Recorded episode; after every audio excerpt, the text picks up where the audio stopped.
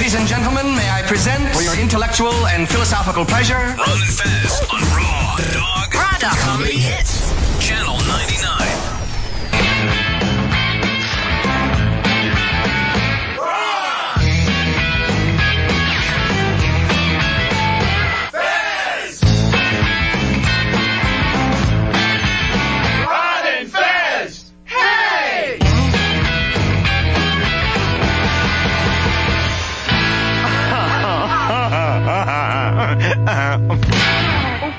Let's get down to it, boppers.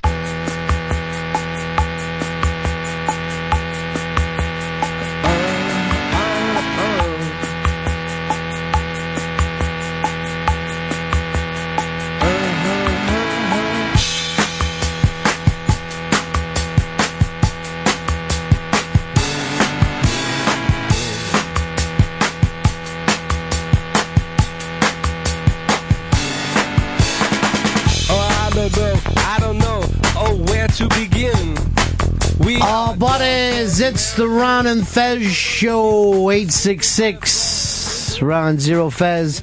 866 Ron Zero Fez. Another beautiful day on the East Coast as we get the very last of the nor'easter. I don't know why we don't name nor'easters, but if we did, I would have called this one Frankie Jr. After its dad, Big Frank. 866 Ron Zero Fez, 866 Ron Zero Fez. The Christmas spirit is upon us. Uh, everybody but us is decorating their little office or um, little space that they have because some people don't have offices. They'll have a chair and a desk in the middle of the hallway. You well, it's like um, I like to I like to decorate our interns. Was a little too hot coming in for you, Fez? A little hot, a little blaring. How about my mic? Is my mic too hot today? I don't think so. We need someone always to check for us on the outside of this room because this room is a lie.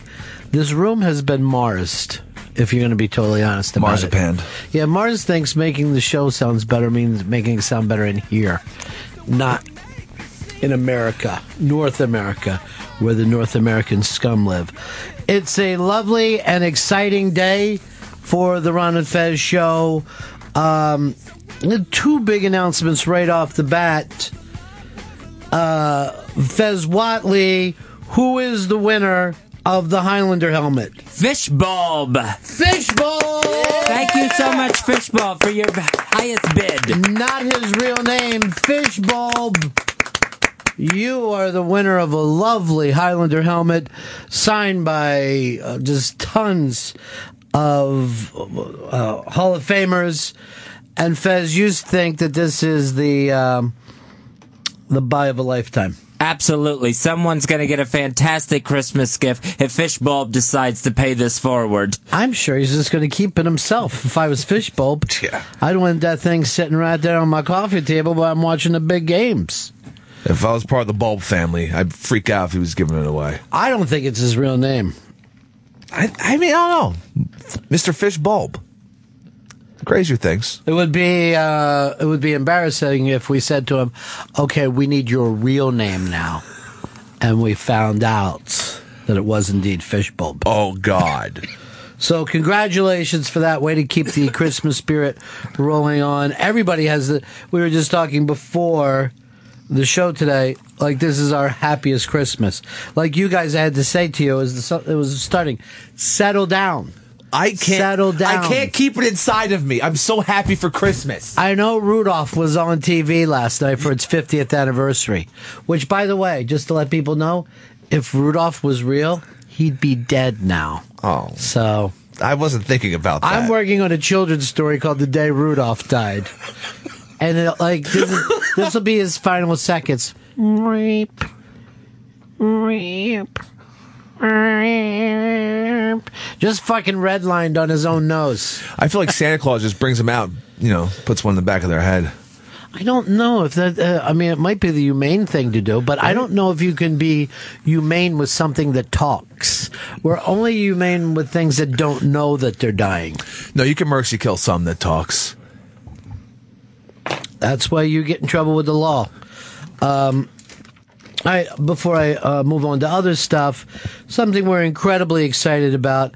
Big Jay Oakerson gets recognition from the New York Times. And the New York Times calls him the master of the dirty joke. He's a classy the boy now. The prince of porn. Um, and then uh, the poet laureate to the penis joke. And then finally, an old Jewish yenta, which I don't get at all. But see, I go back to uh,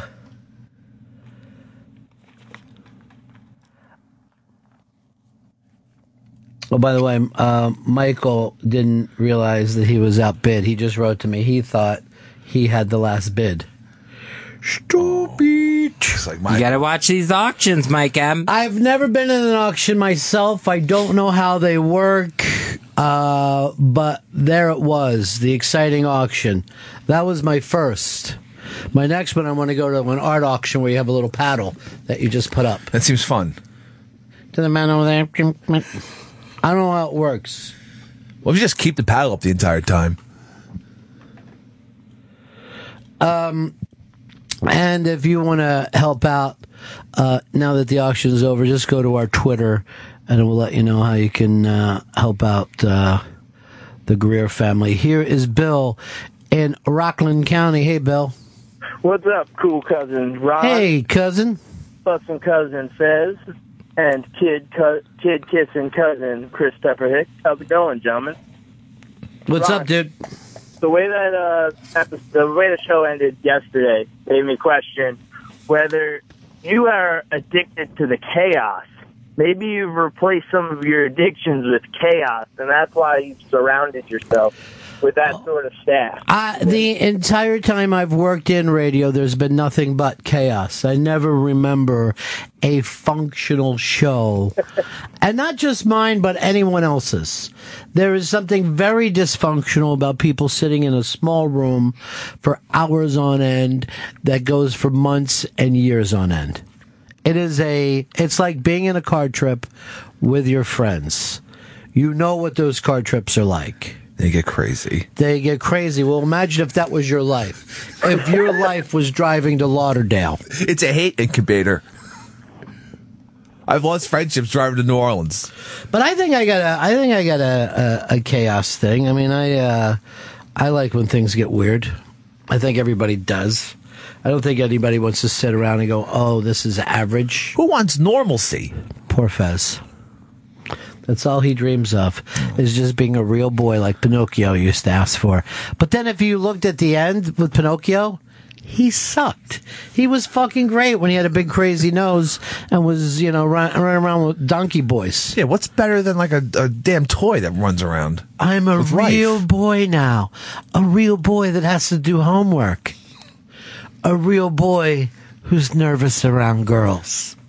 Well, back then, Pinocchio probably would have had to go to work immediately. I didn't think about that. Like real Pinocchio probably died a couple of years later from Just some terrible some disease. longer. He ended up, yeah, just in the coal mines and all fucking came crashing down on him. Well, they make the sequel. Squeakquel. They call everything a squeakquel over there. I didn't know that. I just thought it was the one franchise. Chris, that's why you're a fucking banana head. now you let everybody know who won tickets in uh, DC, right? Yes, I did. Yeah, I've con- they've been contacted. I'm looking forward to that. And I thought that we'd be traveling down on the train with Don, and then I was told, no, absolutely not. Looking forward to a little train time. By the way, Don did not realize that he lived closer to New York than he does his job in D.C. I forget who told him. I think Lauren down the hall said I was just at the you know the potato chip Utz fact. First of all, Lauren down the hall goes on an Utz tour to see how potato chips are made. I mean, I like potato chips, not that much. I go, what are these oldies potato chips? What is your giant interest in them? Chris Stanley has put together something for us next week because I said, do not book anybody else because we're planning our big year end thing. Yeah. But then he put together a couple people next week, old school, surviving people. And I'm like, no, we do have to take this.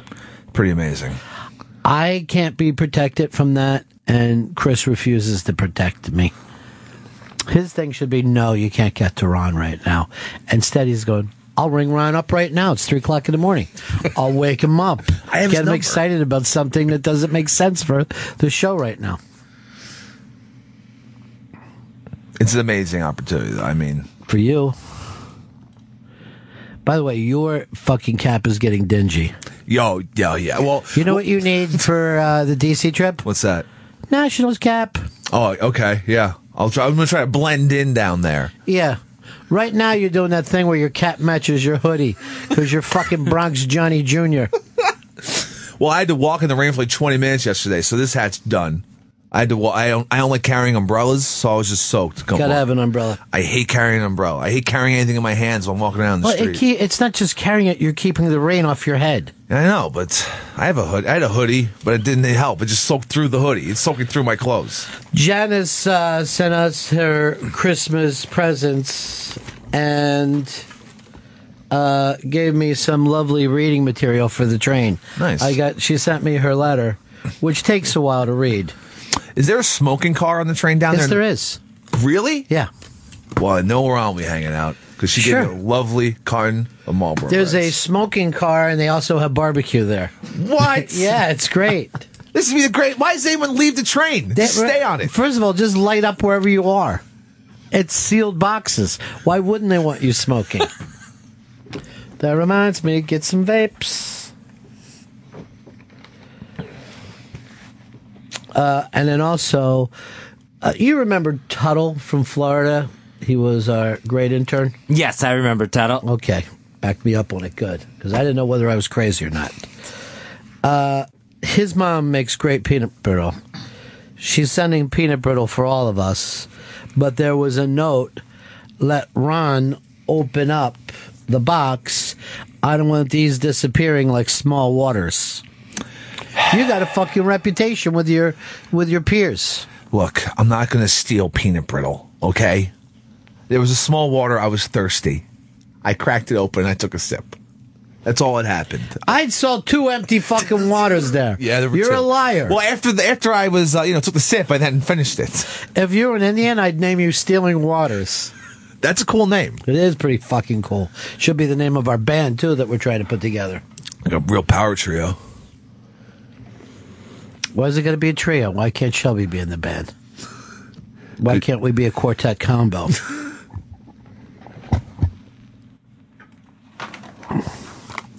so last night was a big night for the ages. Rudolph came back 50 years now. 50 years of the Dolph. Is that your favorite of all the uh, That and Frosted Snowman, but that thing is. Frosty? I, I, as a little kid, I, I, I was watching. I just it. thought it was lame. There's so many more I like better than Frosty. I like the Heat Misers are better than Frosty. I used to really like the Garfield Christmas special, though I haven't seen it in years. Probably 20. Then you don't care about it. To me, if you love a Christmas special, you not only love it as a little kid, but you love it as an adult, and you try to get other little kids to watch it. See, that's how unspecial the Garfield Christmas special is. Oh, it's not like something that has that's going to be played 50 years in the future. Okay, see what Fez is saying right now? He's attacking me in my love of the No. Garfield Christmas special. He's attacking you because you're stupid, not for any other reason. No, I'm smart. Like the Charlie Brown is probably 50 or close to it, right? Yeah, yeah, I think it'll be like 50 in a couple of years. Now, here's the weird thing. Those little kids, they don't know who Charlie Brown is. They didn't grow up reading the Sunday uh, funny pages the way we did, but they know it works. Cause winter time is here. Um, that one is probably the best of all. Or would you go Grinch? Santa Claus is coming to town. We're with Fred Astaire as the uh, animated mailman, and it's the whole origin story of Kris Kringle. Do you know who's playing the part of Santa Claus in that? No, I don't. Mr. Mickey Rooney. Look at this shock and surprise. I am face. shocked. No, but but you were inwardly shocked. Flabbergasted. Yeah, he just went inside very very deep. This is the greatest song of all time.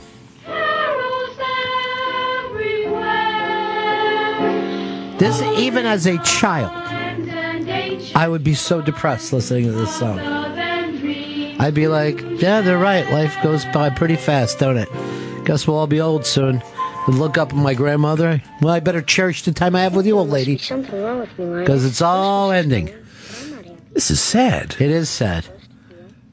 It's all about depression. Well, isn't that what Christmas is about? Depression. Christmas is really a time to uh, get a little depressed. Uh, Ryan, you're on the Ron and Fez show. Yeah, uh, Emmett Otter's Jug Band Christmas. Now, you like Emmett Otter, but I prefer the rock band that did- blew his shit away. The River Bottom Nightmare Band. Or uh, Paul will put a hole in the wash tub. Do they still play the Emmett Otter, but not on the networks? right? No, it gets relegated off to ABC Family. Oh, see, I don't even know where that is. I watch ABC porn. I don't know where that fucking. I guess they're trying to get everybody into this. Yeah. It's right next to ABC Family. It's one down.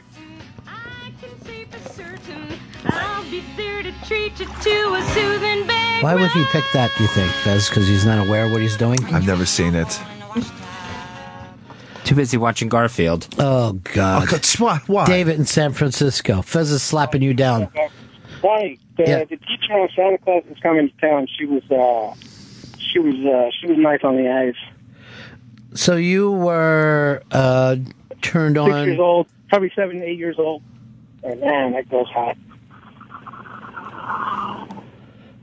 Um, I think it's the first time we ever found out Mrs. Santa Claus's first name. Jessica. see, I don't even remember that. She's Jessica Claus. Really? Jessica Claus. But what was she before that? What was her maiden name, if you will? Um, I believe that might have been Kringle, and it was sort of an incestuous thing. There wasn't that many people in that part of the world. Oh my god. Maybe it was Kringle with a C, Fez. For you to leap ahead. Um. hold on. Bill's got one, and I've never even heard of. Bill in Jersey, what's up, buddy? Uh, big ass card holder, 29875, my cousin. Hooah! Hooah! Hooah! Hooah! Ronnie B, you've never heard it. You've never seen it. You got to check it out. Shrek the Halls. It's phenomenal. You'll laugh your ass off. I have never heard of Shrek the Halls, but I can honestly say I've never seen all the Shreks either. I think I saw the first Shrek. I am not uh, familiar with the Shrek the Halls. Oh, yeah. It's funny as hell. I mean, they, they all kind of do their own. Shrek doesn't know anything about Christmas. And they Are kinda they the teach real about. Shrek voices? Is Eddie Yeah, Murphy in it's all this? of them. Yeah, Donkey, the whole nine yards. I know it's Donkey, but is it Eddie Murphy? I'm gonna look this. I don't. I don't. It's a short from 2007. oh wow, Eddie Murphy is in it. It's the Spanish guy, the cat, the whole nine yards. I saw a thing called Shrek of Balls, but um, Not a holiday special? well, it was. She was wearing a cap. The lovely Shrek. You know, she's never had a white Christmas. She's a Phoenix, Arizona girl. She's a Cardinal. Just get out of there for Christmas at least. Get yourself a little bit of that white. It, it doesn't make any. You talking about cum or coke? No, no, no. Snow, snow. Oh, who calls it white? Native Americans on it had, knew it was called snow. They just didn't call it the color that it was. Try to start something new. Well, you know you. You're a trendsetter. Everybody's going to start wearing dirty ball caps.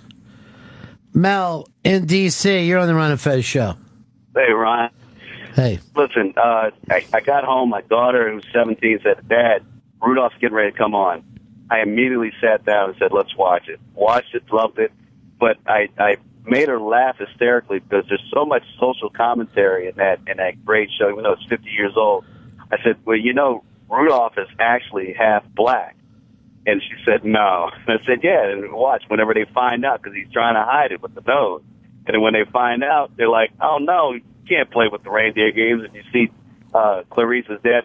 No daughter of mine is going to go out with a red-nosed reindeer. Mel, Of course, Mel, and of course Herbie. I'm sure if we were five, we'd be just thinking this was adorable. But we're grown adults. Go do fucking stand up open mic at uh, the improv, okay? and of course, you check this out. You know what I mean, folks? You know, What's my crazy folks. What's the deal with Rudolph's nose? Where's it going? He's black. Rudolph's black. He's mixed. You ever see that big dick hanging between his legs? That's a black cock. Kramer, stop saying that word. Um, Chris, Philly, you're on the Ron of Fez show. Hey guys, I don't even know if any kid under 20 even knows who this is anymore. But when I was a kid, I think in the early 80s, it came out with Yogi Bear's first Christmas. And we used to watch that every single year. I even got my kids into it now, but I don't think you can see that anywhere anymore. I don't even remember. I don't remember Yogi Bear. I think the Flintstones tried to do something where they were at the Nativity. Well, First of all, didn't try to do something. It fucking killed. When Fred had to take over for Santa Claus because Santa Claus was sick. Oh, all right. That was fucking amazing. And wouldn't Yogi be hibernating during Christmas? Wouldn't he even be Uh, aware of it? I mean, what's the deal with Yogi? Wouldn't he be eating fish out of the brooks? Berries. Here's the thing about uh, Yogi Bear. He can run faster than any human, and if you're running from Yogi Bear, zigzag while running downhill. Do not climb a tree. That's fucking ridiculous. Um, here's our buddy Cigars and Scotch. Hey, over the years, I don't think the Jack Frost one has gotten enough love. I always like that one with with Kubla Khan and the ten thousand Knights. Do you know this one, Fez? No, I thought he meant the Michael Keaton movie where No, he gets no. turned into a snowman. Where uh, yeah, Jack Frost wants to become a human boy. Very Pinocchio-esque, but ah, classic. I don't remember this one. Uh, I'm looking at it now on the YouTubes. He's flying, Jack Frost. He is. See, Jack Frost was really Asian. No one ever brings that up. I didn't know. Yeah, you thought he was squinting. Yeah, I just thought he had terrible eyesight. Couldn't see shit. Bobby in Jersey. Ronnie B, 4024, my cousins. Hooah, hooah, hooah. Old school cousin. Hooah, hooah, hooah, hooah. Ronnie, I get your uh, your references all year long. Mr. Magoo's Christmas Carol, my favorite. It's my favorite as well. It's uh, the perfect, perfect Christmas show. Uh, Magoo. Here's the interesting thing. Look at the beginning. Look how much Broadway has changed over the years. I mean, you don't see those kind of signs. You know, I wish we did. There's this all video. It's all flat in- screens. in in Times Square now. But back in Mr. Magoo's days, you know, I mean, it would be about the actual lights. Turn up the sound a little bit because this is when he's going to be back, back. Oh, now we got like the overture going, but when he starts to drive around, look at Broadway. It looks fucking amazing. And, right, over to the right, Chris. That's where we work. Great to be back. Back, back. Look at those lights. Great to be back with There's a picture of Jimmy Schubert going by. top of the stack on Broadway. Telling the press, heat up a mess of those bob, bob, bob, bob, bobbers, flocks of socks, The thing about uh, Mr. Magoo, acting came first over a bunch of silliness for children. You know what I mean? Yeah. It was about the craft, and it was about setting a moment that people could hang on to. Night, flash, flash, flash, I'll be a smash on Um, John in Boston, you're on the Ron Fez show. Hey, Ronnie. Um, the Claymation Christmas special was amazing, and the reason why is it wasn't uh, somebody saves Christmas. Somebody saves Christmas. Christmas isn't going to happen this year. No, it wasn't that. It was just a nice uh, Christmas musical review with a wraparound with these two dinosaurs that were like uh, Siskel and Ebert, and it was pretty funny. There was no you know major controversy in the show, and uh, the music was good. If you YouTube "Carol of the Bells" from the Christmas uh, Claymation Christmas, it's great. Thanks, buddy. Here's Rob at Jersey Shore. Hey, Ronnie, what's up? Have you guys ever seen a Charlie Brown Kwanzaa? No, I missed that one. It's only broadcast on YouTube, but it's pretty good. It was so good that they actually did a quite a different, uh, few different holiday specials up there. But it's You know, uh, these parody kids, I mean, they're so talented these days, you know? I saw the Star Wars trailer with puppies the other day. I mean, it just, it just doesn't stop. It just goes on and on and on. Anyone can do CGI now. See, uh, look at this one here. You got dinosaurs celebrating Christmas. Does anybody want to guess how ridiculous that is? That's like us celebrating a holiday about a savior in the future of a different species. Maybe they had a dinosaur Jesus. Well, remember when you got that certain age that you would just sit down and fucking just rake all over these things and hurt your parents' feelings by saying, "Look how stupid and fake this is." Does that hurt the parents? I imagine it has to, right? It does because you see your children growing up and you see them becoming. They go from delightful, beautiful little creatures to just fucking stupid dude bros in front of your eyes. Oh, you cynical little jerks. Yeah. You're suddenly sitting there on the couch with some fucking kid who's talking about sneakers all the time and video games. So we were just a nice family. what happened? I don't want to go there. Sucks. But you used to love it. I'd rather go to a water park with my friends. Dad. Come on, we're best buddies, aren't we? Come on. Come on, little guy. Get out of the 80s, dude. Everything's not Michael Jackson. Thriller was a great album. You think anyone tries to turn their kids on the thriller? I guess moms do.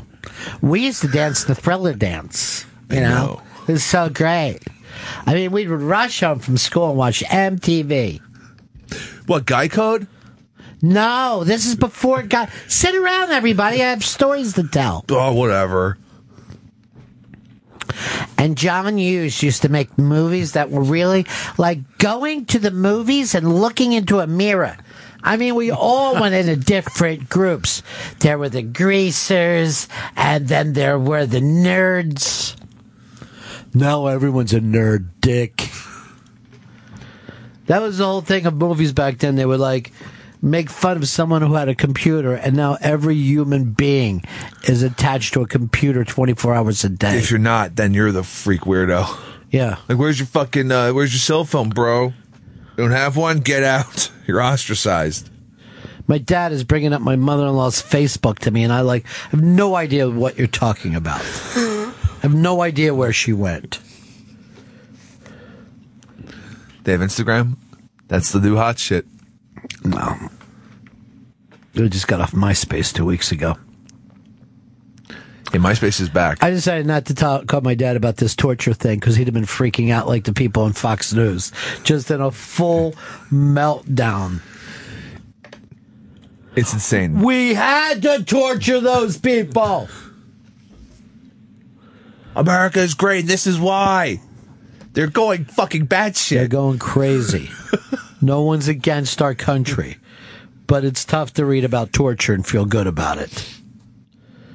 Now, if you remember when the torture shit came up, and I said it on the show, I say you can do whatever you want, you just can't get caught. There can't be anyone left to tell the story. You torture, and unfortunately, you're going to have to kill that person. You don't fucking write it down in notes and file it away from future generations to ponder over because you look like a maniac. 415 waterboarded for seven hours. Why would someone do that? How dumb do you have to be? I put it up there with the people smoking dope on fucking YouTube. It's all going to come back and get you. You're beating someone until they talk.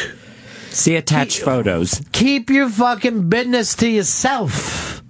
Why is it so fucking difficult for anyone to keep a secret? Why do they feel the need to share? And that's why conspiracy theories are all bullshit. Yes. Because no one can keep their goddamn fat mouth shut. And they would write it down. We ordered the planes into the buildings. So we built this moon set and then we brought the actors in. Come on. It doesn't make fucking sense that you would write this shit down. And then, by the way, you can't look crazier than if you defend torture. You can't look more insane than when you defend torture. At the best, you could go like this Hey, our guys were under a lot of stress themselves, and, you know, we can understand how things got out of control. Distance yourself from it and just say these guys did some awful things because they were freaked out and under duress. Look, we couldn't let them sleep for a week. It was the only thing we could do. We needed the information. I got a, a big person I got to talk to you right now. Ladies and gentlemen, on the show is the one and only Fishbulb. Fishbulb! Hey, cousins. How's it going? Congratulations, cousins. You are going to uh, love that helmet. Yes. Uh, the the one thing that's interesting about it is I don't know much or care much about football, um, but I will still love and enjoy it. Um, and I'm very excited to have been part of the whole thing. That I was listening that day that Joe List was on, and that that whole the way that whole thing turned was just the really the nicest thing. Um, and uh, I really, really think it's a great thing that you guys are doing. Well, you turned around and uh, you know made uh, this a little easier Christmas for a family where the dad is suffering from a brain tumor, which um, I understand everything is going great with the operation, Oh, that's but the awesome. recovery time is there. And thank you so much, Fishbulb. My I'm pleasure, my sure pleasure. you're going to enjoy it. Fez, should I put him on hold for you so you can yeah talk to him? All right, I'm going to put you on hold, Fishbulb. Let's take a reboot here, a little commercial break, and let uh, Fez and Fishbulb have a conversation. Coming up a little later on in the show. Uh, we're going to have some of the great ladies of comedy Christine Evans, Rebecca Trent, and Amy Hawthorne. Three young ladies that are turning comedy upside down in ways that uh, people didn't see coming, organizing events and making uh, stuff go down. As I said, go over to the iBang right now and click the link to read the Big Jay Oakerson article. Big Jay represented represented in the New York Times. That is the paper of record. The great lady. That is what everybody will go back and look over these times. And they're going to go, in late 2014, there was crowd work going on. Back then, people wouldn't write material, but sit and talk to the audience about their sex lives. Crowd work, it was called. We'll be right back. It's the Ron Fez Show. And now, uh, ladies and gentlemen, Ron and Fez. On Raw Dog. Comedy. Hits. Channel 99.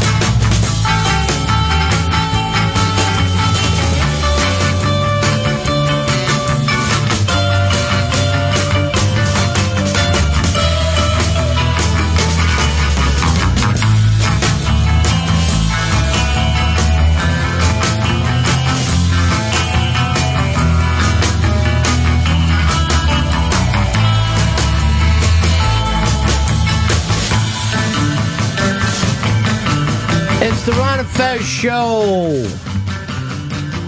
Feeling that uh, Christmas spirit here as we're getting counting down the, the days of 2014.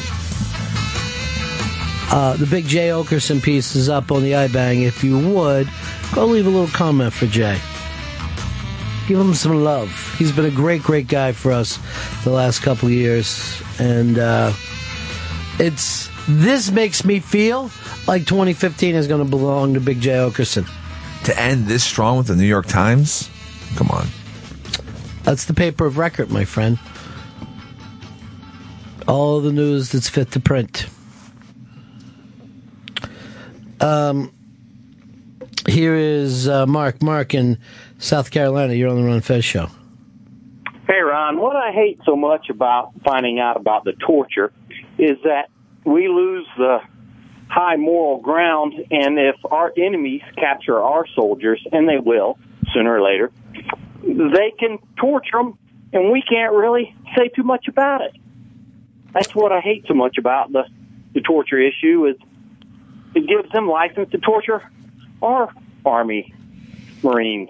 Uh, well, you know, it makes a good point. Do you still feel like the United States of America, uh, who at one time I believe had the high moral ground?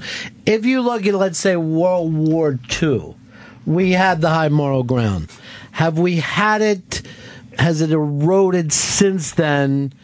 And where do you think we sit in terms of morality right now?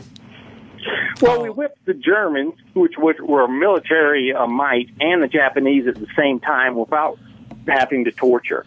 Right. And we can't beat uh, maybe a 100,000 uh, radical Muslims without torturing. Uh, to me, I- it just made me sick. I'd rather lose the war than be a, from a country that tortures. Now, were you feeling? Were you feeling about that that same way years ago? Yeah, I, when I first came out, it just sickened me, uh, sickened my stomach that we had, you know, had to result, um, you know, had to uh, start torturing. It was like, well, okay, we're now not any better than North Vietnamese or the North Koreans or on and on. All right, thanks, Mark. Peace. He, he weeps for the United States of America and our ability to have the high moral ground.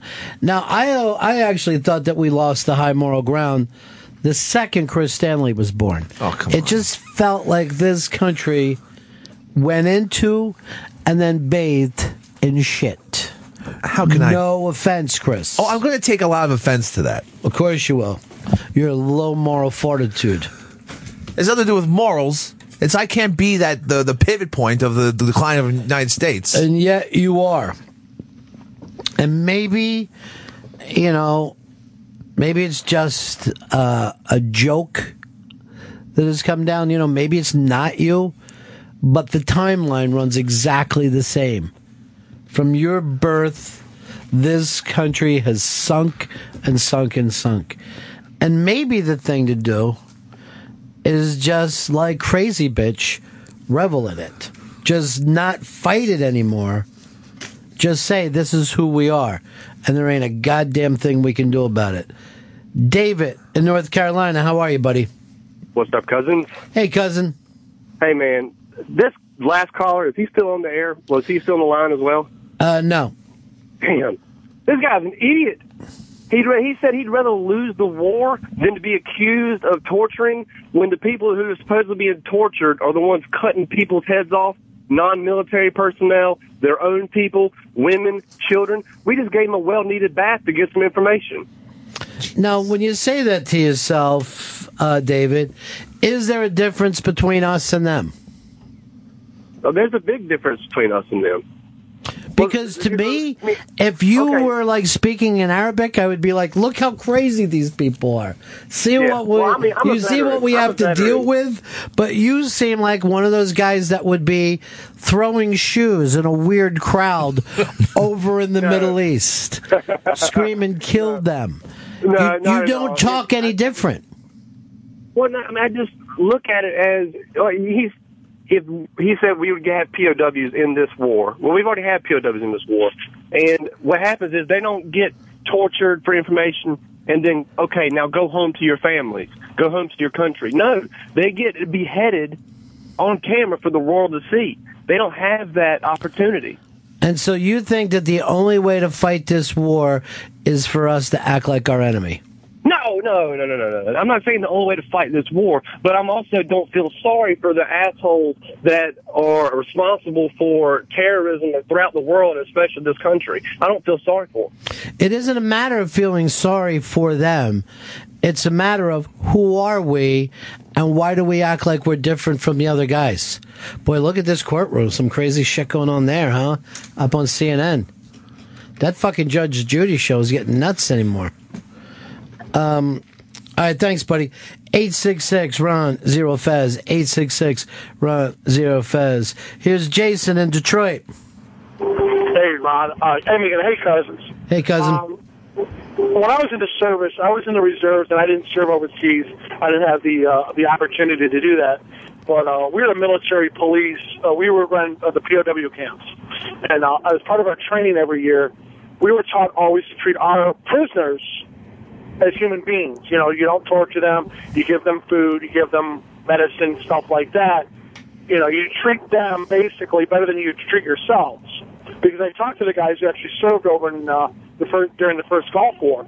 Those guys were going out without food and stuff, but they had to feed the prisoners because you have to set an example of the United States as being a better place to live, as being the the I hate to say to say it the the beam of good, you know, something you want to achieve.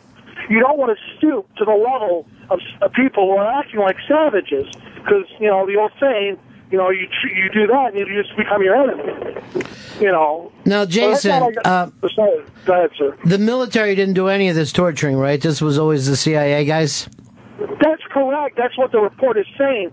But when you're um, when your enemy, they don't differentiate between the CIA Right. and the military. They captured an American. Oh, an American did this to somebody of our side. We'll do that to them. So, what would you say to the to the last caller, that guy who called? I would just ask the last caller this question. You know, what they're doing over there is reprehensible. There's no doubt. But if you're being captured, do you want that to happen to you? Because, uh, like you said, there's no way you can say, well, you know, they're not going to do it now. There was always a chance that they wouldn't do it. We have to be better than our enemy. We're pro- the services, you're a professional. You're supposed to be that. You're not there. You're not for revenge. It's not the revenge business. Being in the military is not the revenge business. Thanks for calling, Jason. Here's Scott in Iowa. Scott, you're on the Ron and Fez show. Yeah, we're not in the revenge business. We're in the business of getting information, okay? And for him to sit there and say, or anyone else for that matter, to sit there and say, well, we torture, now they're going to do it to us. They're going to do it to us irregardless. Uh, we've been using torture methods since the beginning of time.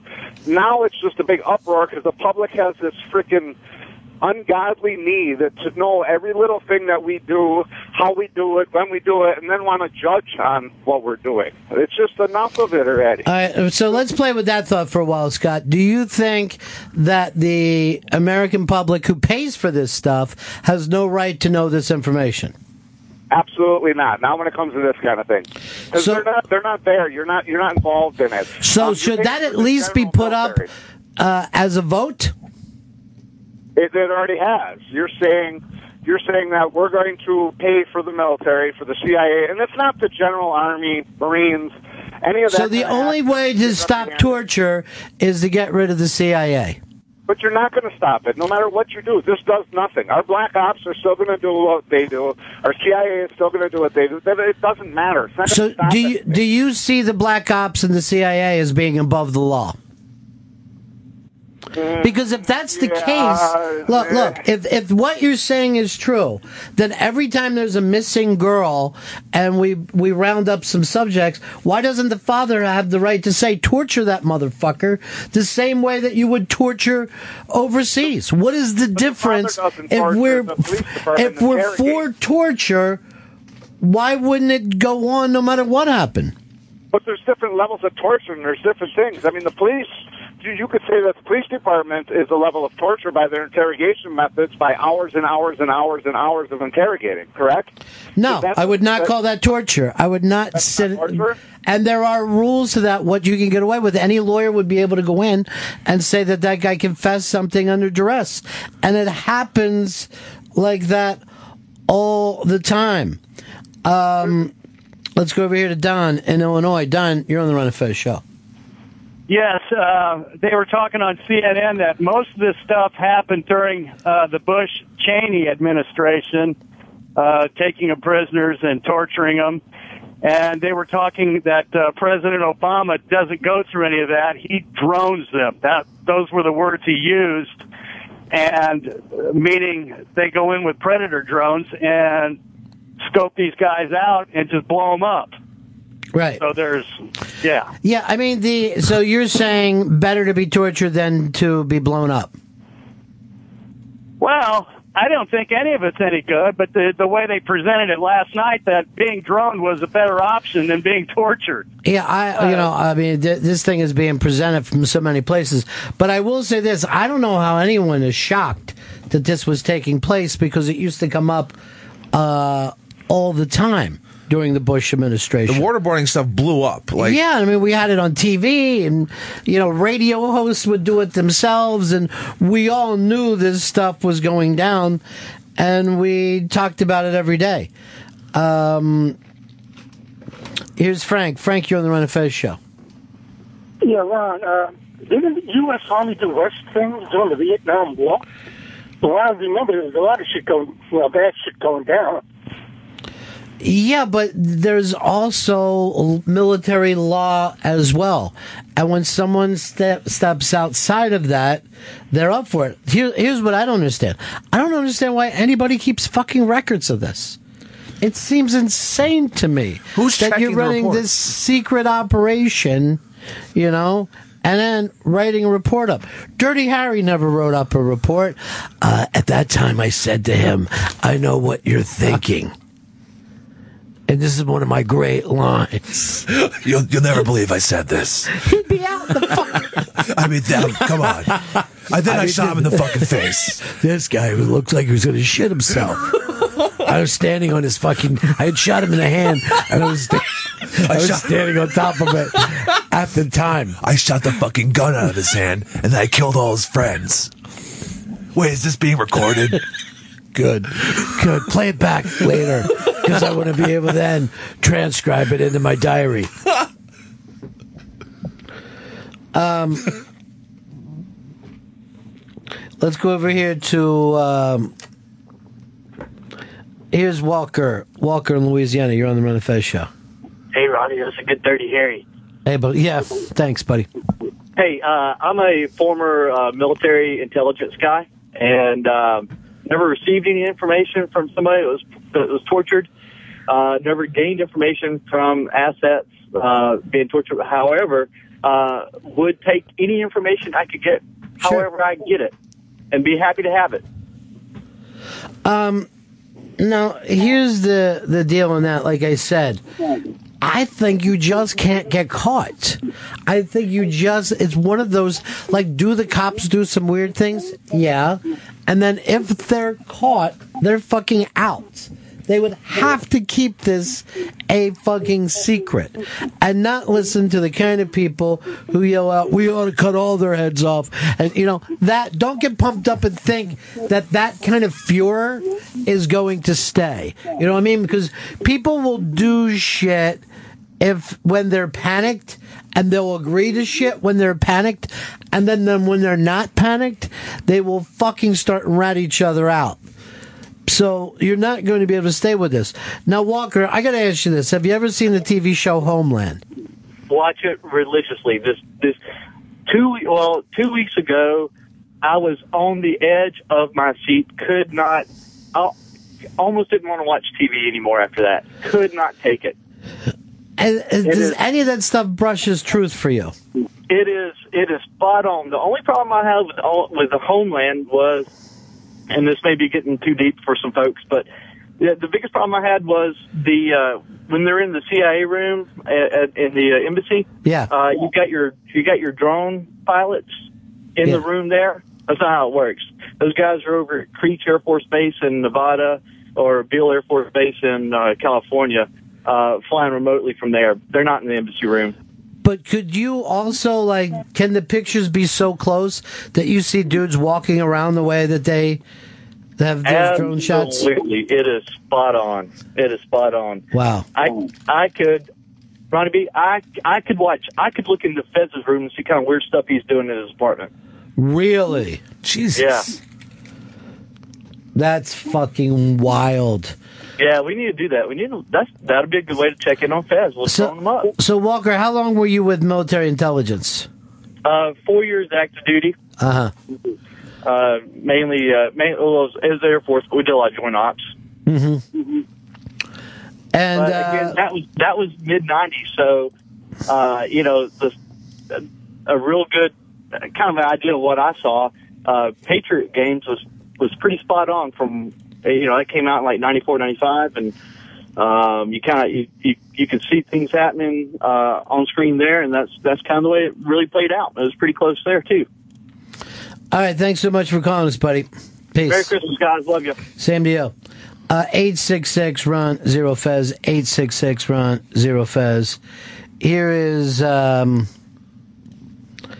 here's Jason. Jason, you're on the Ron and Fez show. Ryan, million bucks, buddy. Look, one of the, I wanted to ask you a question. I read the report last night. One of the reasons there's so much information that Dianne Feinstein and them were able to find is that they outsourced this. They, the government and the Bush administration approved. They spent 180 million dollars for people to do this interrogation. It wasn't all by the CIA. A bulk of it was done by Blackwater and other contractors. So they didn't have a choice but to keep records, and that's where a lot of the information came from. See that there's making- also a- that's also such a a strange thing that uh, and I remember reading the the Blackwater Rolling Stone article at least 10 years ago. And uh you know, the weird thing is like guys used to work in the, you know, military, retire and then go into the private sector working in corporations, some of them just working in management positions, but some doing security, you know, like the guys that we have security here are all ex uh, cops. New York cops because they know their way around town and they know what to do if something comes up, so it works out for the corporation. Yeah, and they, were- but the point is, they were making millions, 180 Yeah. million dollars. They were making, so that incentivizes them to find more people that they can call candidates. Well, you're also talking about different things. This is ex-military guys who now in the private sector can do whatever they want to do because they don't have the government oversight that they did before. Well, and it's not the ex-military guys. We're talking about a boardroom full of businessmen who are making decisions about whether to torture or not based on profit margins. We all know when something's wrong when we see it. Yeah. And what happened over there was wrong. We cannot become what we fight against. That's the greatest people. We have always had a nation that existed based on the rule of law. And when the rule of law is lost, then we're the, we are that light shining on a hill. And when we no longer live by the rule of law, what hope does any other freedom loving people around the world have? Well, see, here's the thing. Now that we are this culture that is kind of thug meets redneck, I'm not sure if we are the fucking the bright shining city on the hill anymore. I Well, think we we're could be- bullshitting ourselves most of the time. We could be once again if we allow people to come before profits and we allow the law to be once again blind where everyone's treated equal. Man, I love you guys. Great show. Jason, I have to tell you, in my experience, I haven't seen anyone not put profit first across the board. And uh, anytime that you hear differently, I think that you're being sold. We're the United think- States of profit. I think that that you know, Chris was fucking hysterical yesterday when he talked about the Superman, and he goes, if he you know grew up, he was brainwashed by the Russians, not wondering if he's been brainwashed by capitalism and corporations. That if you look at Chris Stanley and you're what thirty nine years old, what One, 30. you look like shit. Oh, come All right. In your life, the amount of commercials that was delivered to you on a constant basis buy, buy, buy, money, money, money, diamonds, sneakers, cars, blah, blah, blah. To not see that as brainwashing is an interesting thing to me. I think across the board, we bought into money first and win first. Jesus Christ. Our fucking favorite sport in this country is football. And the second someone is hurt, they're done. I just saw a thing yesterday uh, about Kaepernick now joining RG3 as uh, a guy who just didn't make it. Yeah. A guy who fucking was just a one hit wonder. This is a young man who went to a Super Bowl. The following year went to the championship game, and this year is being talked about as if he has no future, as well as the coach of that team who took them there. Because if you're not winning constantly, you're shit in this country. You are shit, and you can be disposed of. Um, here is uh, here's Hunter. Hunter, you're on the Ron and Fez show. Hey guys, um, just wanted to say that I'm not surprised uh, a lot of people are outraged by this, but I think you'd be more hard pressed to find uh, people who have served in the military to oppose this because you know if you've seen combat, you've seen that lifestyle or had to live it. Um, you're probably more prone to accepting that type of treatment to your enemy because uh, you, you don't get any sympathy from them. Also, I was going to say, if you have an opinion and you're against it, I wonder if your opinion would be the same. Um, you know, if you had a, a kid fighting in the army or something like that, where you know, would waterboarding be worth you know saving somebody's life? Possibly, I, I don't know. Uh, you can make the same, like I said, no one puts up with this with our police force. No one would say, every time we had a missing person in this country, do we start rounding up people and torturing them? We don't do that. We know on a gut level that it's wrong. And for keeping uh, all of this information secret, like the, the guy earlier who said the public shouldn't know. If someone was being tortured illegally by the U.S. government or any other agency, I think you would want that story to be able to get out there. You'd want to. Who are you saying that to, though? You don't think that the government should have secrets? You don't think that the CIA should have secrets? To me, the thing that is the fuck up is how does these secrets get out? I totally get that you need secrets. But once it gets out, somebody has to fucking take the fall for this if we're going to have the high moral ground. It's it's hypocrisy what I'm saying, but it's also common sense. You can have it both ways. You cannot have it fucking both ways. And the public, as freaked out as they were staying after 9 11, are not going to stay that way. You're, they're not going to stay freaked out. If you went around to most people now, you'd have to spend a couple minutes talking to them before you could even get that fear built back up that they felt all around the country after 9 11. Um, here is. Um, let's go to Charles. Charles, you're on the Ron and Fez show. Hey guys, how you doing? Good.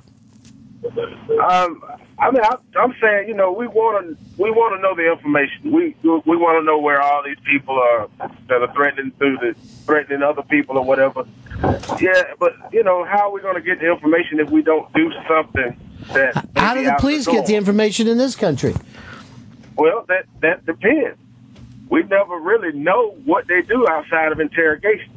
Yeah, But I we mean, do. These things come up, and if the police uh, are torturing someone, that shit gets brought to light, and everyone goes fucking crazy, like it's the worst thing that they've ever heard in their life. I get it, but on the other hand, you have to understand if you're going to fucking break the law, right? Yeah. You're going to do the same thing as a criminal. You can't get caught because you now are a criminal. That's the fucking point. Those are the rules. And here's the thing is there, let's say, you know, there's a threat on something, blah, blah, blah, right? Is there anything more important than that threat?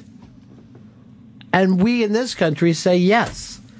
It's that moral ground, that sense of law that we were talking about.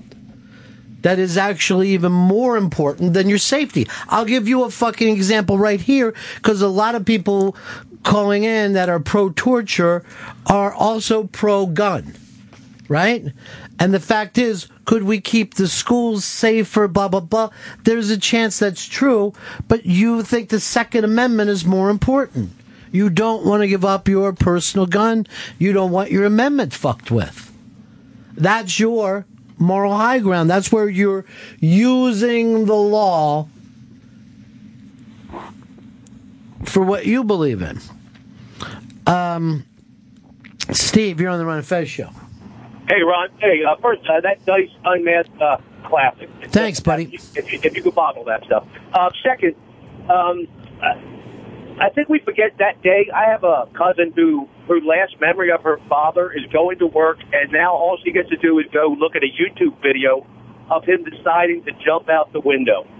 Uh, that's her memory. So let's let's keep this in perspective. Second, this is not. I don't consider this torture when all we're doing is scaring somebody. And this is what separates us from the other countries. We didn't sit there and say because we have all the abilities.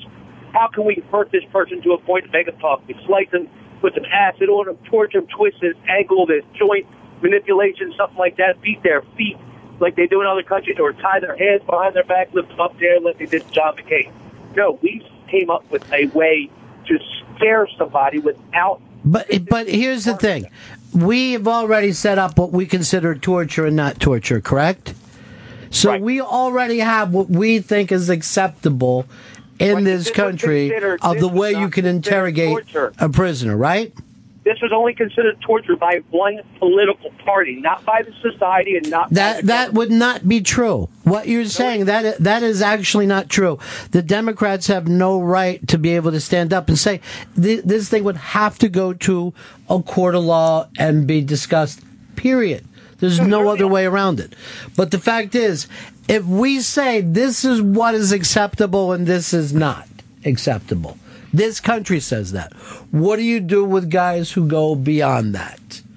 if you t- eh, let, let me say this if a fucking girl is missing right in chris's neighborhood and they know that there's a bad dude in the neighborhood who interacts with all the other bad dudes and to go to his house and pistol whip him right oh no ha- have the cops broken the law Yes.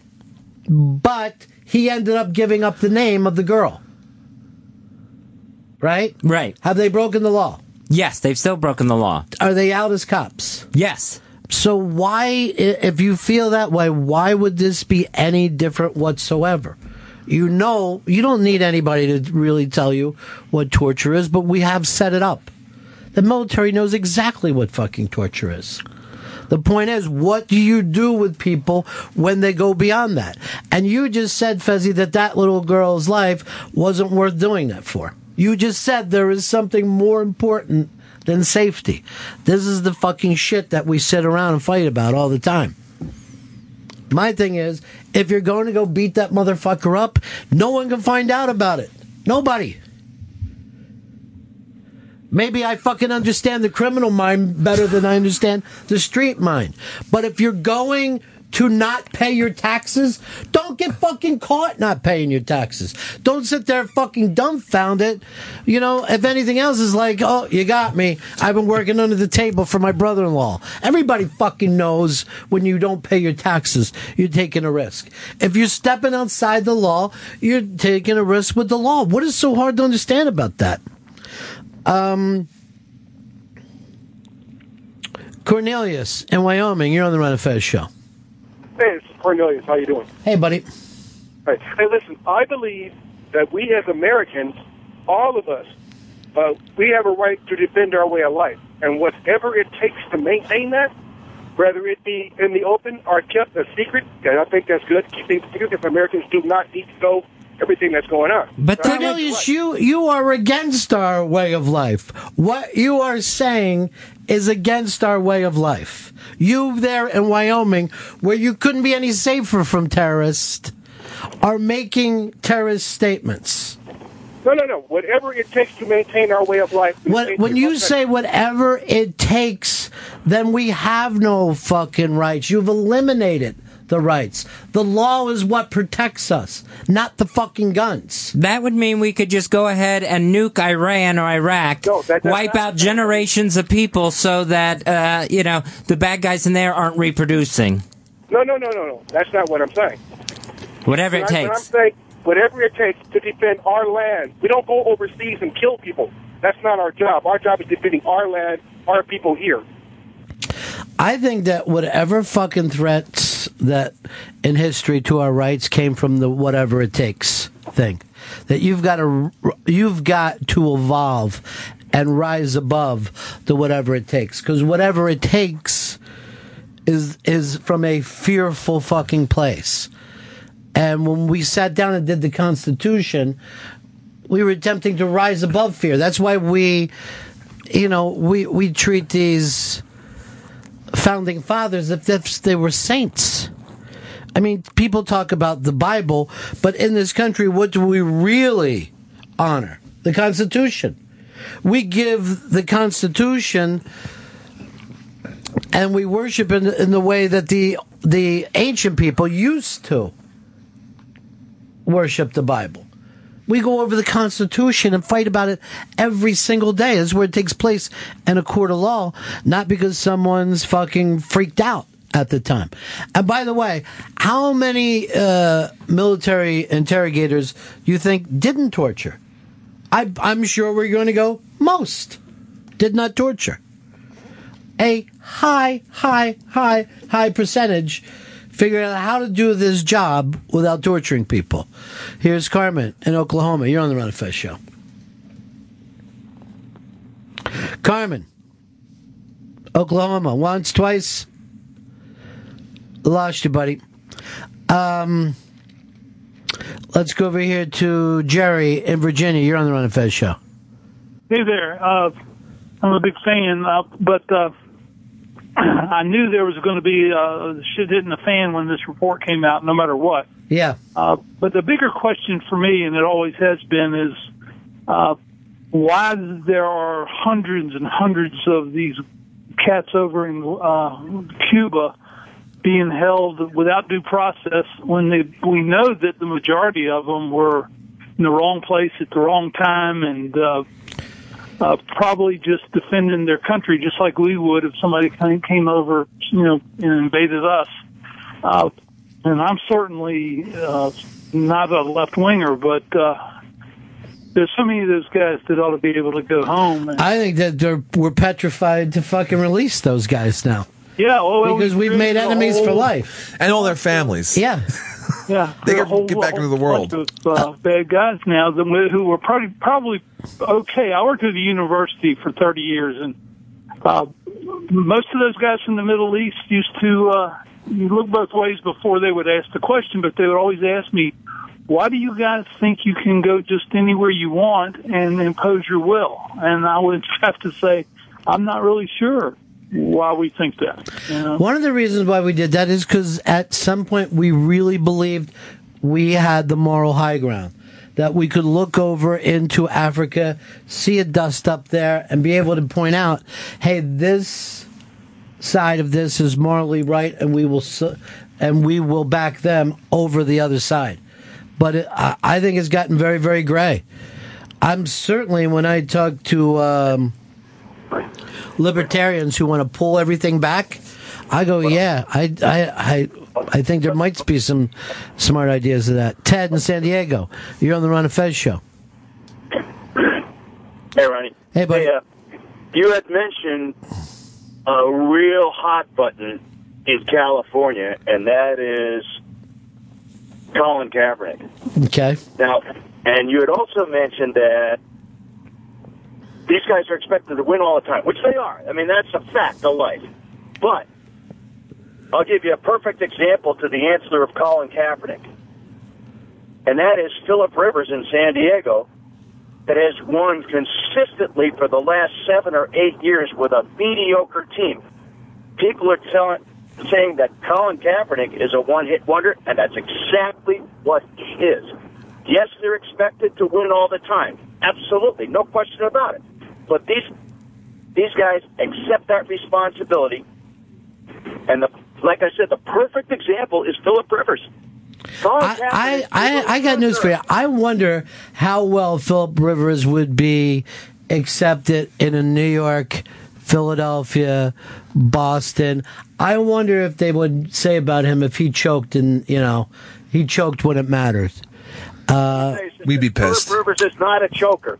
Philip Rivers is not a choker. That's a fact. I mean, he's proven it over the last seven or eight years. This Y- the way that you prove it in that league, like you said, when we say win, we don't mean just halfway. Uh, Philadelphia had guys with very high fucking percentages during the regular season who lost, and they're kind of despised there now. If Rivers was in a bigger market, there would have been other quarterbacks drafted behind him, and they b- could possibly be starting. I mean, he's injured and he hasn't won a fucking Super Bowl. Well, this year he's not injured. He's having a hell of a fucking year. I know you don't. I know you like to go back and use stuff from a year or two ago. He had a good first half. He's, his ribs are fucked up now. so you feel like his season's over. The season's over for the for the Chargers. There you have it, ladies and gentlemen. Also people in San. Diego have nothing to live for. Um, here's Jim in Yonkers. You're on the Ron and Fez show. Hey, cousins, how you doing? Hey, cousin. Uh, okay, well, I guess we shouldn't waterboard Philip Rivers, who was the one before this. But what what I really wanted to say was, for all the people who are either condoning this or act- actively pro-torture, there's no evidence this actually works. In the summary report that they released yesterday, there were 20 specific instances that either the head of the CIA or somebody in the Bush Cheney administration said we got information from this that helped save lives, and that they went through the records, and in each each instance that was claimed, they disproved it by saying they either already had the information or they they received it at the same time by other means. So I, I'm not sure it's worth giving up whatever moral high ground, high ground we like to claim for something that doesn't work, and it's really just amounts to bloodlust. I, I'm going to leave you on, Jim, because Jason disagrees with you and says torture is the only thing that works. Go ahead, Jason. Hey, how you doing? Hey, buddy. Look, I'm a I'm a 20 year military veteran. I just left Afghanistan not four months ago. I'm not saying that torture is the only thing that works, but it does work. All right. When when we do things like this, it's not to say that we're we have the moral high ground. It's not to sit there and say that we're better than these people. All right. The media is what's causing all the trouble in throughout war. I mean, the greatest the greatest people in history that we claim was the World War One and World War Two veterans. There's a reason why they were the greatest generation. The media was not there. There was no media. And what media was there was the Stars and Stripes stating how great we were doing throughout the war. Well, I, I, I got news for you, Jason. World War I, I, World War Two. I, atrocities happened in every war. Uh, Jason, I first of all, you know, thank you for your service and all that. But the only thing worth fighting for is the the rights and freedoms that we have here. And freedom of speech is one of the few reasons that we could sit up and say, "Hey, Are we you- do have a moral high kidding me, ground." Are you kidding me? The military has no freedom of speech. Our votes don't even count in the presidential elections because most of us aren't voting in our own states. So they don't even count. The, the military has no freedom of speech. I'm talking about the freedom America. of speech for fight the freedom of people in America. We fight for that guy that's to the left and to the right of us. I, I will tell you this freedom of the press is one of the few things that we can be incredibly proud of in this country. And to be able to sit there and the people who call this show and say, you know what, Obama is a dick or Obama is a socialist, Obama is, uh, you know, um, you know, Clinton's a murderer, whatever you happen to say, Bush is a fucking terrorist, whatever it is, that you can say those things and, on the radio, or you could write that on the internet, and then lay down at night and sleep peacefully, knowing your doors aren't going to be fucking kicked in, is really one of the places that we can say, "Thank God you're an American." I think it's amazing. Absolutely. Absolutely. But it's because of the things that we do, that the military personnel do. But the only reason that we allow you to do it is so that we can say this is who we are. Ron? That's the only re- the military doesn't come first, dude. The military has to come second. Your job is the to military protect has the never rights. Come first, Ronnie. What's the that? military has never come first. No, we nor know, should we know they. that we're second-class citizens. We understand that, but we don't. We don't enlist and we don't fight for America because we know that we're going to get all these benefits and all this other crap that people think. The the crap about thank you for your service and you guys are awesome. That shit's getting tiresome, man. It really is. We're not doing this for the freedom of America or the freedom of press or the freedom of religion or freedom for whatever. We do this for the guy that's to the left and to the right of us. That's why we do it. And see here's and I know that it's probably like that on the ground, but that doesn't that is certainly putting the cart before the horse. We're not a military country. Nor should we ever be one. No, and I'm not saying that we should ever be a military country. Yeah. All I'm stating is, all I'm simply trying to say is, is that people sit there and they go against the things that the military does when they have never been in the situation that all of us have been put in. Then you then you should be able to say, "I've seen the fucking rules that you've set up for us, and we cannot go overseas following those rules. It cannot be done." And then that would be worth sitting around and talking about. But you don't get to break the law when you're over there.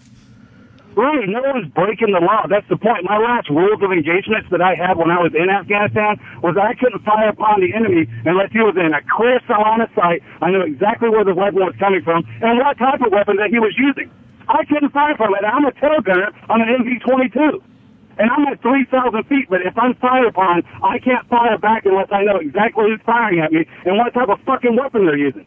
So don't tell us that we're not allowed and that we're breaking the law. We can't even. Well, who is telling you that? You're you're hearing that from the military. Ron, The military is telling you that. Ron I, I, I respect Jason's service, and I hear what he's saying, but I think he's conflating two different things here. His rules of engagement, I- I'm sure he's 100% dead on. But the report itself, the, the, the head of the CIA and people in the Bush Cheney administration made specific claims about how using torture got information that they wouldn't otherwise have gotten. And these are top level guys, so, so what they're saying they should be held to. And in each instance in this report, it was proven that they were lying to Congress, they were lying to the press, and in some cases they were lying to the president. So it, it's I'm not indicting the whole military. I'm not indicting everybody in the CIA, but the people who are running this program, and it, it's it's a subset of the Bush Cheney administration, are responsible for war crimes. Jason is not, I'm sure. A- And Jason, I also think that we put you guys into an impossible situation. Impossible. Absolutely. and and I'm not educated or or or smart enough to understand the the outcomes of how torture works, or if it's if it's applicable during wartime or during peacetime, or if it works or if it doesn't work. And I understand that, Ronnie. All I'm simply trying to state is, if you were there, this gentleman that's on the phone with me right now, if you were there and you saw what these people are doing to us, all right, to our to our friends and our brothers in arms, and we want to sit here and we want to say, oh, we're doing torture. It's a horrible thing. We shouldn't be doing it. We're going against everything that we said that we are. That's exactly who we are. That is exactly who the American people is. That's exactly who the who the military is. We're not the golden child children of the U.S. We're not the golden children of the world. We're not the world's 911. We're going to do whatever it takes to get done. When you look on the news, you don't see the 16 MV, MV-22 division flight that I was in that was dropping off over 130 million dollars worth of medical aid and food to the people of, these, of this nation. You didn't see any of that, but all you hear are the reports coming out about how we're torturing these people, how we're killing children, how we're doing all this bad stuff. When the people of Afghanistan have profited from us being there, hundreds and hundreds of millions of dollars have been poured into this country, along with Iraq and along with all the other countries that we've fought. We go back in and we rebuild these countries. People don't ever see that. All they see is the agenda that America is out there trying to force our will on people. That's not what we're trying Jason, to do. I don't, I, I, Jason, I don't think that's true. I think people understand and respect the military there. It's these guys who are coloring outside the lines for political agendas and doing awful things. We, what my concern is to separate them from from the service people who are over there doing their job the way you're doing, the way you're describing it. I've got total respect for that. But you keep saying that we're coloring outside the lines, and I understand where you're coming from, but it's not coloring outside the lines. When you sit there and you watch somebody kill one of your best friends because they decided to drop an IED in a spot that they know that you travel over and over again. So if I grab that person that's doing that IED laying and I torture him and I get information, whether it works or not, or his buddy gets up information and it saves two or three of my Marines, you damn right I'm going to do it. And I'm going to do it every fucking time because it's going to save that fucking that Marine to the left and to the right of me. So I'm not going to sit here and say I'm going to give him lollipops. I'm going to pat him on the ass and say thanks for the information. No, I, I would torture that person until either they're dead or I get the information I need. If I don't get the information, I'm going to find his friend. I'm going to do the same thing to him. That's how we protect ourselves. But Jason, you haven't tortured anybody. And if you did, I wouldn't admit it on the radio. Okay. Uh, Jason, thanks for being on the air with us today. Ronnie, it's always a pleasure. I love you guys' show, man. Thanks a lot. I appreciate you being on here. Jim, thank you so much for being on today. Okay, thanks. All right, see ya. It's a hot button issue. Luckily, this is Raw Dog where we handle all the hot button issues. Like this one right here from Cooch in Arizona. You're on the Hey, Ron cousin. Fez show. How you doing, buddy. cousin? Yeah. Hey, cousin. Hey, uh, Philip Rivers absolutely is a choke artist, man. If you look at his playoff record, he's three and four. He's thrown eight touchdowns, but he's thrown nine picks. And I don't know if that's a you know Norv Turner. Philip I'm Rivers telling you, that it would be tough to play in fucking Chicago, in Washington D.C., in Boston before people started to to be on top of that shit. They get pissed off. Uh, Kyle, you're on the Ron Fez show. going on, buddy? Hey. So we're about to watch the uh, the Hick curse come back around and go into full swing here. You just said that the uh, that the Chargers are done, so everybody go take out a second mortgage. Chargers are going to win the Super Bowl. You, you know, it's funny, but I just went and looked over the rest of their schedule. How's it look? Oh, now that you've given them your blessing, Yeah. feeling good about them. No, no chance. They don't have a running game. Does it seem like anybody can beat the Packers? If I mean, if it's a Super Bowl today, the Packers win, right? Yeah, Packers win, uh, and Rodgers gets that second, gets that second ring. I mean, he's he's a robot. Nothing can stop him. He hasn't thrown an interception in years. Their running game is ridiculously good at this point. And their defense blows, blows. Did you see what the fucking Falcons did to him the other night? Yeah. And that's playing in Green Bay. How are they going to do it when there aren't a bunch of fucking Green Bay people, you know, throwing snowballs and fucking whatever they do up there? They skate to the game or whatever. I think they pour cheese on the field. Uh, it's Fucking starving. We never have any cheese around here. I know.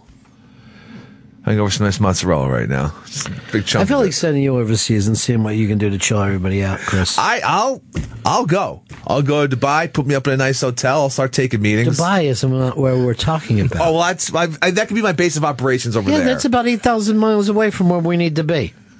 And by the way, you'd be busted so fast in Dubai. You'll probably get busted down in D.C.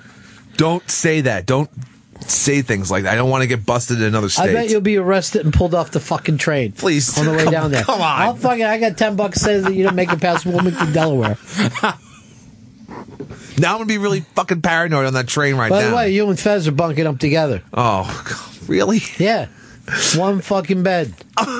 One wild night. I'm taking the floor. I'm not sleeping in that bed. No, with do that thing where you, you take the sheet, make it into a curtain. You couldn't get me my own room. This is Oh yeah, we could. Oh. We just refused to. Why force this on me? We thought it was funny. I'm not even staying in the same hotel as you guys. Really? I don't want to stay up all night listening to two guys butt slamming. There will be. All right. If we're staying together, I'm not having sex with them. Ain't That's gonna, what you say now. Go ahead. You go ahead and believe that. ain't gonna happen, man. I don't know why not. I'm not gay. Why's he got to go there, Fez?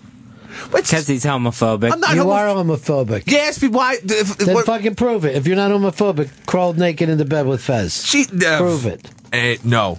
Now who's the homophobe? Chris is. Yeah, I was redundant. I got this. The read on the train. The package from Janice in Chicago. I'm glad it got here. I was worried about it. Sure. It was fucking taken apart with your weed boxes.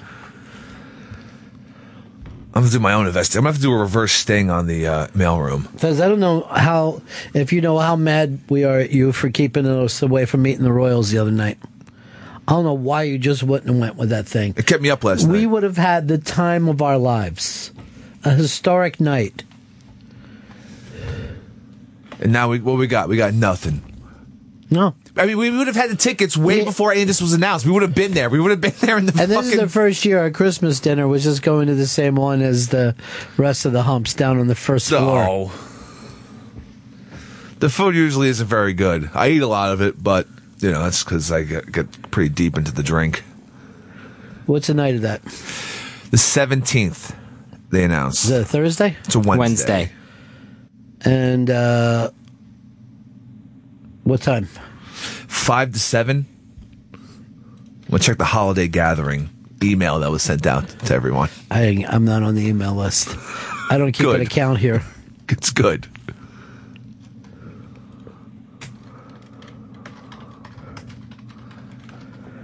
Eric, you're on the Ron of Fez show. Five to seven. What's going on, cousins? Hey, cousin. Hey, cousins. Hey, Ronnie, I just wanted to make sure that you wasn't going to let Shelby ship out that helmet to Mr. Fishball. Good fucking call. Fez, you're on helmet shipping duty. I will ship the helmet. That sounds dirty and homophobic. Yeah. Or now, at least homoerotic. no, now he's the homophobe. I'm not anymore. Andrew, you're on the Ron of Fez show. Hey, cousin. Hey, cousin. Hey, uh, Ronnie B, you better tell that rube Chris Stanley uh, that the mini bar's not for free. I know he likes a little baba at night. Yeah. I will tell you this: the mini bars are not for free, but the rim jobs are, Chris. Oh God! So if you're having trouble sleeping, I'd rather have a tiny bottle of Jack Daniels. than getting your ass eaten. now who's gay? I know I'm not. You're supposed to answer that with me. I am. That's what you're supposed to say. Me, I am. We got to bolt out of here too. Yeah, we're going straight to the jump straight on the train. We need a black car. We got a black car. Take us straight to the train. Uber it up. Most of them are black cars. Ubers. You want to do the Uber thing? It's fun. Uber. You've done it? Yeah, yeah. I've, I've used Uber before. What's it cost compared to to the sixes? Uh, slightly more. Then why would we pay? But know what the worst thing about Uber is? No, I don't want to. I the want, higher prices? If it's raining, or if there's a lot, if there's a lot of traffic in your area, they'll have there'll be a thing like, all right, I want a cab. Well, now the rates are two and a half to three and a half times what uh, normally they normally are. That's what it always is around this building. You're never like just around this area. It's like two and a half times like price surging. It's ridiculous. You you'd much rather go with a cab. We're midtown. Uh, unlike you, we're not sitting around fucking counting our pennies. Strap hanger. Let's make it rain. Yeah. We're turning this into the fucking greatest of all time. Uber party. We're going on the quiet car. Um, Robbie says uh, people are already turning on Drew Brees. That's what happens. Yeah. Now, just imagine if you had the people working it, looking at you at work, Chris, the way they look they at a Oh, no. at a fucking quarterback. It's insane. You guys would have drafted a new producer long ago, and I've been like, I'm out. I guess I've got to be picked up. Well, look at you, the youth we have behind you. You fucking lucky prick. All right, got some left in this arm. We got RG Blow Me fucking lined up behind you. It's Dan Snyder's boy. Well, I'll believe it when I see it. I think Dan Snyder eventually wants to win too, doesn't he? Isn't that the whole point of being him? He wants to win. It's a weird obsession with RG3. Suppose it's been three seasons now. Yeah, but the guy started phenomenal. He was the quarterback. Not only was he going to be the quarterback for the future, but you better look and play like him in the future if you're going to be a quarterback in that league. Well, now we got Johnny Football starting this weekend, so we're going to see the future. That midget. They're playing the Bengals. Did you see that? No. The Cincinnati coach said, "No, we're not scared. We're not scared of a midget." And then he had to turn around and apologize to the Little People Association of America. And he's like, "Hey, I didn't mean midget that way." You know what I mean? Mm-hmm. That argument. But that is a legitimate argument, right? He didn't mean it that way. In proportion, okay? Look, football players are very tall. Well, quarterbacks are generally taller than six foot, but there's no place in in other than sports that you're going to be mocked out for being six foot. Basketball will always get on a guy that's six three, six four. They'll fucking call him dwarf or midget during the game, or the other M or D words. Okay, I got you. Fez is not running to their aid because he's not a midget.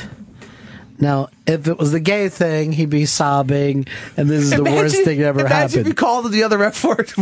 Yeah. Uh, yeah. That'd be the fucking He'd have been screaming it all during the other conversations we were having. All right, we break. We're back. Ron and Fez show. And now, ladies and gentlemen, Ron and Fez on Raw Dog Comedy Hits Channel 99.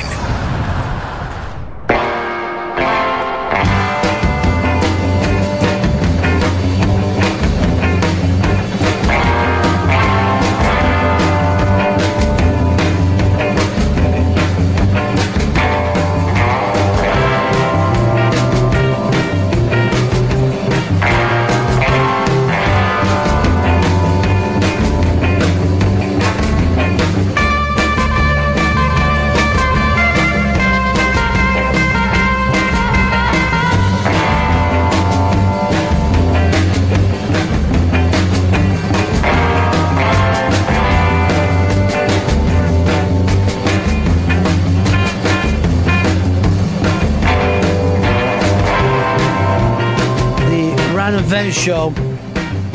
And what I can only imagine could be called reverse bragging. Uh, Chris Stanley was just telling me that his shirt was less than two dollars. Yeah. Uh, see, like I, I've mentioned before, I, I shop the dollar store because they sell clothes very cheaply because they're. But not for a dollar. No, not for a dollar. Well, some things are a dollar, other things, you know, like two or three. So you get like a three pack of shirts for like. what annoys you more in life? People who brag about how expensive something is or how cheap something is. Because they both are on my nerve. they both fucking think they're better than me. Is what I can't stand. I used to have this uncle, and uh, he would always come over to our house, right? And uh, no matter what we had, he was like, "I wish you would have told me before." So I got a guy could have got that for you cheaper. What do you pay for this paneling? Lee, I wish you would have told me. I could have got you the same paneling for at least half price. it's the people um, bragging about cheapness is what is what gets me more annoyed because a I get pissed because why didn't you let me know, and then b I don't think anyone's more of a dick than a bottle club dude who brags about dropping fifteen hundred on a fucking bottle of champagne. I think that guy's a dick, but it's like, like I'm not, I wouldn't. I just think that person's stupid. Like I would never spend X whatever amount of money it was for that. Whereas the the the cheap people are like shit, I, I could do that. Oh, I should have gotten a piece of that. So I get angry at that. The the people who brag about how much something costs, like you're a dick anyway. How much you pay for that shirt? One seventy five. I wish you would have told me. I could have got you a fucking gross for the same thing. Motherfucker. I get I got a, a buddy of mine. He gets me grosses of shirts. See this fucking gross Yeah. the shirt I'm wearing? Yeah. Uh, they actually paid me money to wear it. How'd you? Because I, I got this thing for Summit Beef on the back. You know, I wear an ad for Summit Beef on the back. You know, I don't mind wearing Summit beef stuff. Why didn't you let me know? If if you could get paid, you walk around like you were a NASCAR driver. Yes! You piece of fucking garbage. Scratch it. I'm going fucking crazy at this place. I'm already wearing this Yankees hat. They don't pay me dick. Isn't that funny that you do that? That you're promoting the Yankees? And then people will yell at people at a ball game for not promoting the team. They don't care about me. Now, the I saw this with the bowl games. Uh, Nike has already updated the clothing of all the teams that are p- playing. So if you're a Florida State fan, you're wearing the wrong fucking shirt. Go out and buy your new shirt. Bro, why don't you have the Nike edition? Oh my god. I hope the fucking the midget hating Bengals destroy Johnny Football. I don't see good things happening for Johnny. I was watching the PTI show last night, and the PTIs were a little mad that the old football players on ESPN and the other shows hate Johnny Manziel without even saying him. They all despise him. They just, they're thinking they're haters. Yeah, they hate us. They hate us. Unbelievable. You got to give him some. You got to give him a chance, Johnny Fool. Sure, he's brash. Yes, his style of play is not the safest, but you still got to see what the, you can do with the with the Browns. And the Browns haven't been terrible this year. They have a winning record. Then why would you put him in? You fucking dope. Because Hoyer's been falling apart. Phone just went off. Why wouldn't it? That's what fucking phones do. It's on silent though. How'd that Where's happen? your guest today? Uh, I believe what the last guest is just uh, signed in, so it'll be moments. So you were supposed to have your guest at what time?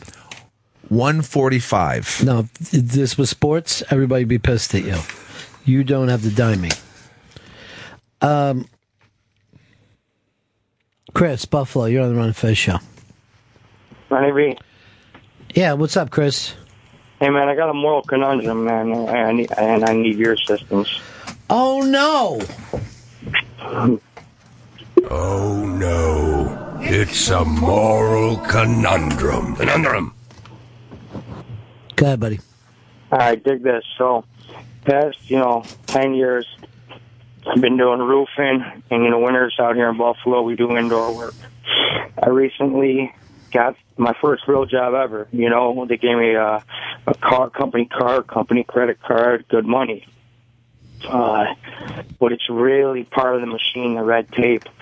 Uh, you know, it, it, it, I can't help but think what I do is I'm a lost claims representative. Somebody wants to take out a new home insurance policy on their home. I go to their house. Uh, I take photos of it, and I and I write up recommendations if there's not a hand railing, if there's cracks in the sidewalk, this type of thing, and they can be dropped or the rates will be raised. So when I think about the house that I was raised in, I'd have to write my old man up, you know, for four, at least four write-ups, and he's just trying to get by. And here I am, I'm doing this to families and guys that are just getting by, and it fucking eats me up. And I, I don't know if the money in that is even, you know, I, I don't know what to do. That's got to be your call, dude. I could understand how it destroys you, though. Uh, all right, Ronnie. That's got to be your call, though. I couldn't tell you what to do. But that is a hard thing. He's saying the shit that he's asked to do for his his company of hitting these poor people up, raising the rates. If he had to do that, he turns around. And he goes, He'd have to do that to his own dad. It's a fucking awful world we live in. You know, sometimes I think ISIS is right about us. But don't say that. You know what? You're right. I probably went too far when I said ISIS is No, right. probably did go too far. But I don't. I think they're right about the insurance companies. Oh. I think we all agree to that. They should go at. They should just target insurance companies, creditors. They're never going to do that. They never do shit What like that. you imagine how many ISIS fans there'd be in this country? They need someone branding them differently. It's not just America, just parts of it. We're here to destroy parts of America, the annoying parts. I don't know where. I think I went suddenly Russian. Like there for a second, I felt like I had it, but then I was Arnold Schwarzenegger. There's some Russian Muslims in Chechnya, in Georgia. They're not nicest, though, are they, motherfucker? No, but they're pretty crazy. Has anyone done the the parody because of those young girls? And I want to join ISIS, ISIS. No, but let's get started on it. Now, I thought Homeland went too far, but now that that military intelligence guy is telling me it's dead on, I'm glad I stuck with it through the zany season I, and the rainy season. I dropped off. Did you see it was snowing out right now? No. Yeah, it's snowing out. How the fuck did I miss that? I saw it down that hallway. There's there's snow. There's a flurry Then happening. what do we play for snow, Chris? What song do we play for snow? Where are you going? I'm gonna go get that song Why? Well, hold on. Why would you have to go get it? because I know exactly where it is in let. And nobody else does? Well, I find it the fastest. All right. Do you think it should be difficult that we find these things? Shouldn't we have our own thing that we go to for songs that the Ron Fez show uses? We have it, but it's faster to just search it. That's insane. Just forget it then. It should have been up by now. I'm told they have it. It's too late now. It feels like it's all too weird. Oh, plus our guests are here. Hey, what's happening? Hello, ladies. We have Christine Evans here from the Stand in New York Christine. City. Christine. Rebecca Trent's here from the Creek and the Cave in Queens. And Amy Hawthorne is with us from comedygroupie.com and theinterrobang.com. I wouldn't say so much Queens, but the very fashionable Long Island City. and that, I don't know whether you just saw this. There was a thing that that's now considered one of the best places in America to live and the best places in America to uh, get food. it's true. I don't know how this happens. it was also named by the Lonely Planet or Lonely Wanderer or something as a best place to visit in 2015. Queens. Wow. Now, let's also get this out of the way, Christine. I go to the New York Times this morning, as I always do, and oddly, oddly, there is a write up on Big Jay Oakerson. Big Jay! That's crazy. It's a write up that he will neither read nor look at the pictures. I I sent him a text this morning saying, "Hey, old Yenta," and uh, I haven't heard back from him yet. He asked me, he goes, Did somebody call me an old Yenta? yeah, read the article. It's nice though. See, here's the thing because all people know is, oh, you're in the New York Times. They're not going to read it. They're just going to say New York Times is great. So he won't read or look at it or deal with it. No, probably. You know what? I'm sure in about a week he'll he'll sit down, Yeah. he'll read the whole thing. But he he was kind of like he didn't really know exactly what was happening. He Uh-huh. just thought it was going to be like a little blurb. He didn't know it was a full article. I read it. I thought it was I thought it was great. It's the fucking New, the New York, York Times. Times. It's the New That's York Times. And a couple years ago, he was. I remember he was uh, not like getting upset, but he was just like all these, you know, between the Village Voice and Time Out New York and all that. He was just never mentioned in anything. Right. And even a couple years ago, actually, Rebecca was featured in it. Uh, the Lynchpins in New York comedy. Yeah. I just went through all these people, and Jay's such a staple in New York. And I feel like he hasn't really been given that by the media yet, and it seems like in the last year it's all kind of coming together. So I was I was super excited. I to think see 2015 is his year. I, I think 2015 is too. his year. Yeah. I'd like to buy stock in that son of a bitch right now. Absolutely. why can't we buy stocks in comedy? Uh, I think that's what managers do, right? Isn't that what? Yeah. No, they take from day one. but like to put that open, like a man, what would the? Let's say I bought Kevin Hart at two dollars. Wouldn't that be fantastic right now to sit back and go, look how it's paying off? Uh, but you know, bring up the linchpins of comedy. The reason why we wanted to get you ladies in here together is it seems like behind the scenes women are running everything. Am I crazy about that? There, there's, there are a lot of us. There Yeah. are a lot of us around. Even the the heads of Comedy Central, Joanne and Ann. They, Yeah. you know, they're they're two girls, and I, I, I it, as much as like comedy's male dominated in the performance, right? It does seem to have a lot of females behind the scene, especially uh, in booking. Yeah, that's very true. So why is that? You think? Ego. Really? I totally think it's the alpha male, alpha male thing. You can, as a woman, get away with being like, hey, you know, that wasn't your best set. Maybe you need to do this, or you're going through a breakup. Could you wait a week before you start talking about Because we nurture people through the art instead of aggress our way through it, maybe. Yeah, I, th- I think that it just there's the mom or sister thing that any kind of criticism coming from us doesn't sound as harsh. It doesn't turn into a fight of well, I'm never working here again. I'm never going to book you again. We hate each other. We're done. Screw that guy. So it's almost a problem if a club where to put a man in that role because it's going to make guys kind of chest up to each other instead of you know work to the next level. Well, I wouldn't go as far as saying it's a problem. I'm not I think it's a giant problem. But could we use gay guys in that role? Absolutely Yeah. not. There are, I mean, you know, a, a lot of the bookers at the clubs are men. Louis Faranda, Benji, Swiss One, now turned into Joe Hara Ray at Stand Up Uh-huh. New York, Tommy at, at the Strip, but a lot of the Yeah, staples. I mean, guys. Mitzi Shore and Estee. A- Uh, Amy wrote a really, a really beautiful article over Thanksgiving, just kind of calling out some of the women that work behind the scenes. And What was that about, Amy? It was, well, about these two women and a number of others that I worked with because interestingly, this conversation has just been coming up a bunch in my regular life between me and other women, some of them in LA who are behind the scenes, and also with dudes who are noticing it that they're like, hey, did you ever notice that, like, it's Rebecca that's really nurturing people? And, you know, granted, that's a little bit sexist to be like, she's a woman, so she's nurturing, but. I'm also a bitch. Like it balances out. but all good moms are. You know what I mean? Like all Yeah. good moms have that place that you can't cross. You know. That's my favorite when I hear somebody says that uh, I hear that somebody's terrified of me. I'm like, yes, that's so Yes. awesome. Like I because I And we get that a lot. Yeah. Yeah. Especially the young boys, like they are scared of us. which is great. Oh, it's the best. Because I spent so much of my time being scared of everyone around me and wanting not to mess up and making sure I was doing everything right. It's nice to know that there are younger people that are scared of me now.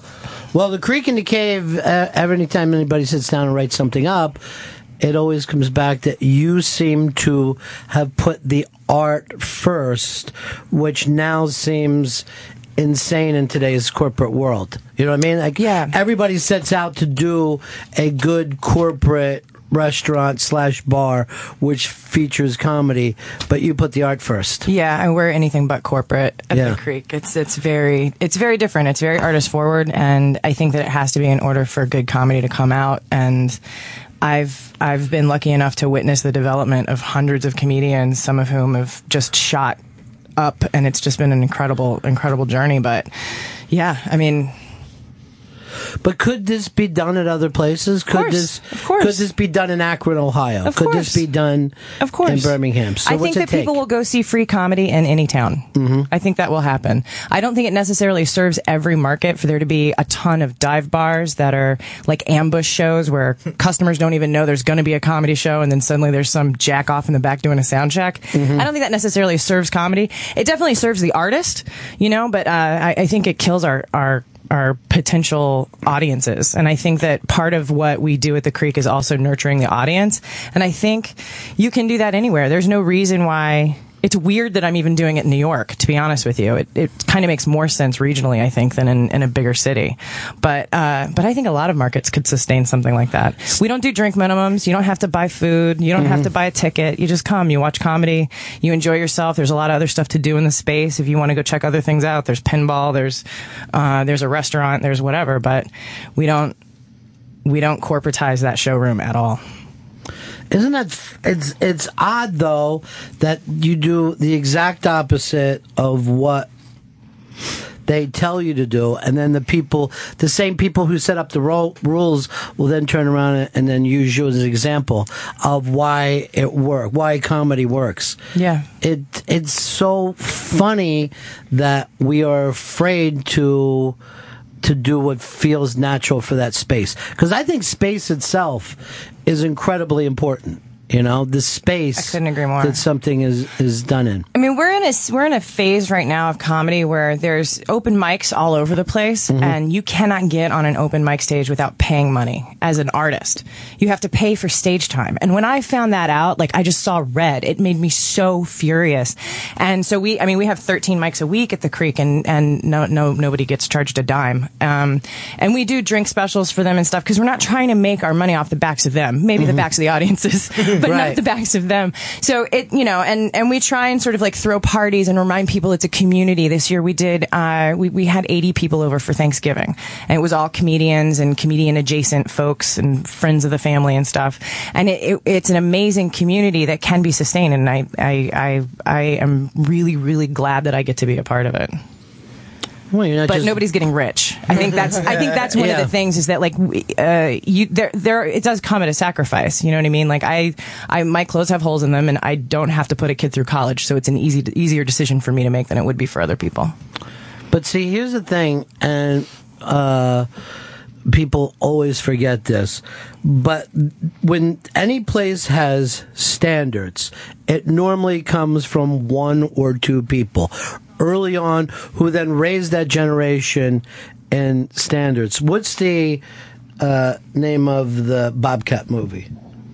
Oh, um, Call me lucky. Call me lucky. All right. So when this film comes out, the Boston comics, and you know a ton of them, uh, where they come from, why there's originality, why people do that, all got started years and years and years ago at a Chinese restaurant, uh, and that's the reason why that you know 30 years after the fact the comics in boston are like no you got to be original. No you don't steal material. No you don't do hack jokes. You know you go up and try to do stuff. But it's so funny that it goes to show you that people want like to have standards. And the audience wants to have standards. Like when you brought up bringing up the audience you would not have the grunge thing unless certain clubs were open at that time and the audience felt really good about we're going to see a new band tonight Right. you know? And we're going to see original music.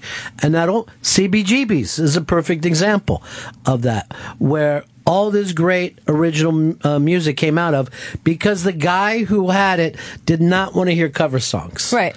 That's it That's right. Because of that, you have Talking Heads. Because of that, you have Ramones. Right, exactly, exactly. And I don't, I don't mind listening to dick and fart jokes, but I want more than that too. Do you know what I mean? Like, I want to hear the new stuff that's coming down. We're um tonight at eight o'clock. We've got um, Ted Alexander and Jeffrey Joseph coming in for a town hall meeting and a comedic panel discussion on just the climate of the world and the protests and all the stuff that's going on. So, like, I've been following Ted on uh. Twitter. God, he's so amazing. And um, well, it's also fun to see how much heat that you take for having that, those exact opinions because that's the thing. If you are yourself, you're going to alienate some people.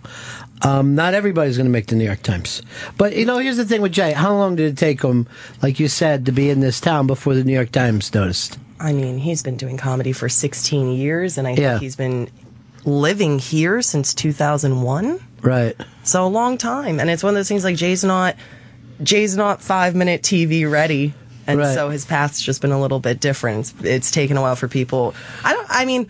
I just always thought he was great. Mm-hmm. There was never, but I come, I don't come from a business background. I come from a club background. I started food running at the Comedy Magic Club and fell in love. Yeah. So I've just been enjoying and watching comedy for a decade, and it's like you can sit and you go like, "Oh, I don't understand why," and I don't understand why, and I don't understand why. But it, it, it is kind of one of those things where I go, "How come people didn't just see this sooner?" Right. I go, "How come it took everybody? How come it took so many people?" I'm like, "Who's who's out? Who are the people that are telling us like what's funny in the world?" Because there's so many people that we're sitting on that are not known. Where I'm just, I just don't get it. I don't get how you can be the best of the best and not be known. It's not just Jay, you know, guys like Kurt, but it's all happening. And so that's Yeah. where you go like, oh, careers do take a long time. Louis C.K. didn't get to where he is until he'd been doing comedy for 20 years. Exactly. Yeah. So, and you know, oh, Jay, what Jay does is harder, I think. So it maybe took him a little longer because it's you know it's a different. It is like you said, it is such a different path that he took, and it's like it's been incredible. But I think I think it is this. I think this year is his year. I'm really excited for him. I for think him. so. I think so. And he's, you know, he didn't do a lot of auditioning and TV stuff, and he just started doing the radio a couple years ago because Jay's been an incredibly present father to his daughter for the last 12 years. So he actually, you know, there may have been some career sacrifice that he made to make sure that he could be there for her years, and he, you know, worked on that as well. Now, whether that's a cop out or not, I think that Jay also just at the core of it wants to be a stand up comic. Every goal he has is all just based around having more people come out to see him do stand up. Yeah. So, you know, purist. Well, I think too, like it brings up the idea of gatekeepers and technology as well, because there was a time where there were a very small number of people who had the access to the New York Times. It was Mitzi, it was Estee, it was you only had a small number of people who were able to anoint you, and now you're able to. You know, Jay's a good example. Kurt, Ari Shaffir. They were able to find their own crowds their own way through podcasts, through just being stand ups and going around the country, being on shows like this where people get to fall in love with them and decide for themselves. This is who I like. Yeah, but at the same time, you don't get like there used to be that overnight success story. Like I will tell you this because um, I'm trying to think of. Oh, David Steinberg was got a write up in the New York Times. You know, and this was years ago in the village that changed his life. Like the night that he came back in, there were lines around the block because people believed in the New York Times. I don't know whether Jay is going to get that kind of pump for this. And I don't know if doing the Tonight Show, having an HBO special, I don't know what puts you over. No, you're days. exactly right. There's no one thing anymore. There's Yeah. no center of gravity. There's no, I'm on Carson, I've made it. So it is a lot harder in that sense because, you know, I can name 20 people that are friends of mine that did late night this year, but if I call my mom, she doesn't know who any of those people are. Yeah. There have been a couple of like sort of I, I I'm hesitant to say overnight success because that's Mhm. sort of like I mean I don't want to take away from anyone's like journey or whatever. I keep saying journey, it's so annoying. um, but I think Michael Che really was a he had he had a quick rise. Yeah, it was a lot faster than the average. Jerrod Carmichael too, Pete one of Christine's favorites. I love Jerrod. He's And such everybody sweetheart. loves Jerrod. Well, Michael's interested because I remember this time last year. Christine's like, "Oh, you're doing this thing. I'm going to get uh, Michael Che, and you're going to love him." Blah blah blah. And by the way, Christine, you know, it doesn't just do this for for Jay, but everybody. I mean, what what the people that Christine has introduced us to and introduced our audience to this year is phenomenal. And when you talk about a gatekeeper and a and a, and a kind of trendsetter and, and taste, but you need that. You need someone to say, I do have a palate and you're going to enjoy this, you know? It, it, it's certainly, you'll never have a scene without that. But Che is already seeing the pressures of what happened. Like you sit Oh, around yeah. and read people talking about Che as if this is the most important thing in the world, this seven minutes that takes place on SNL.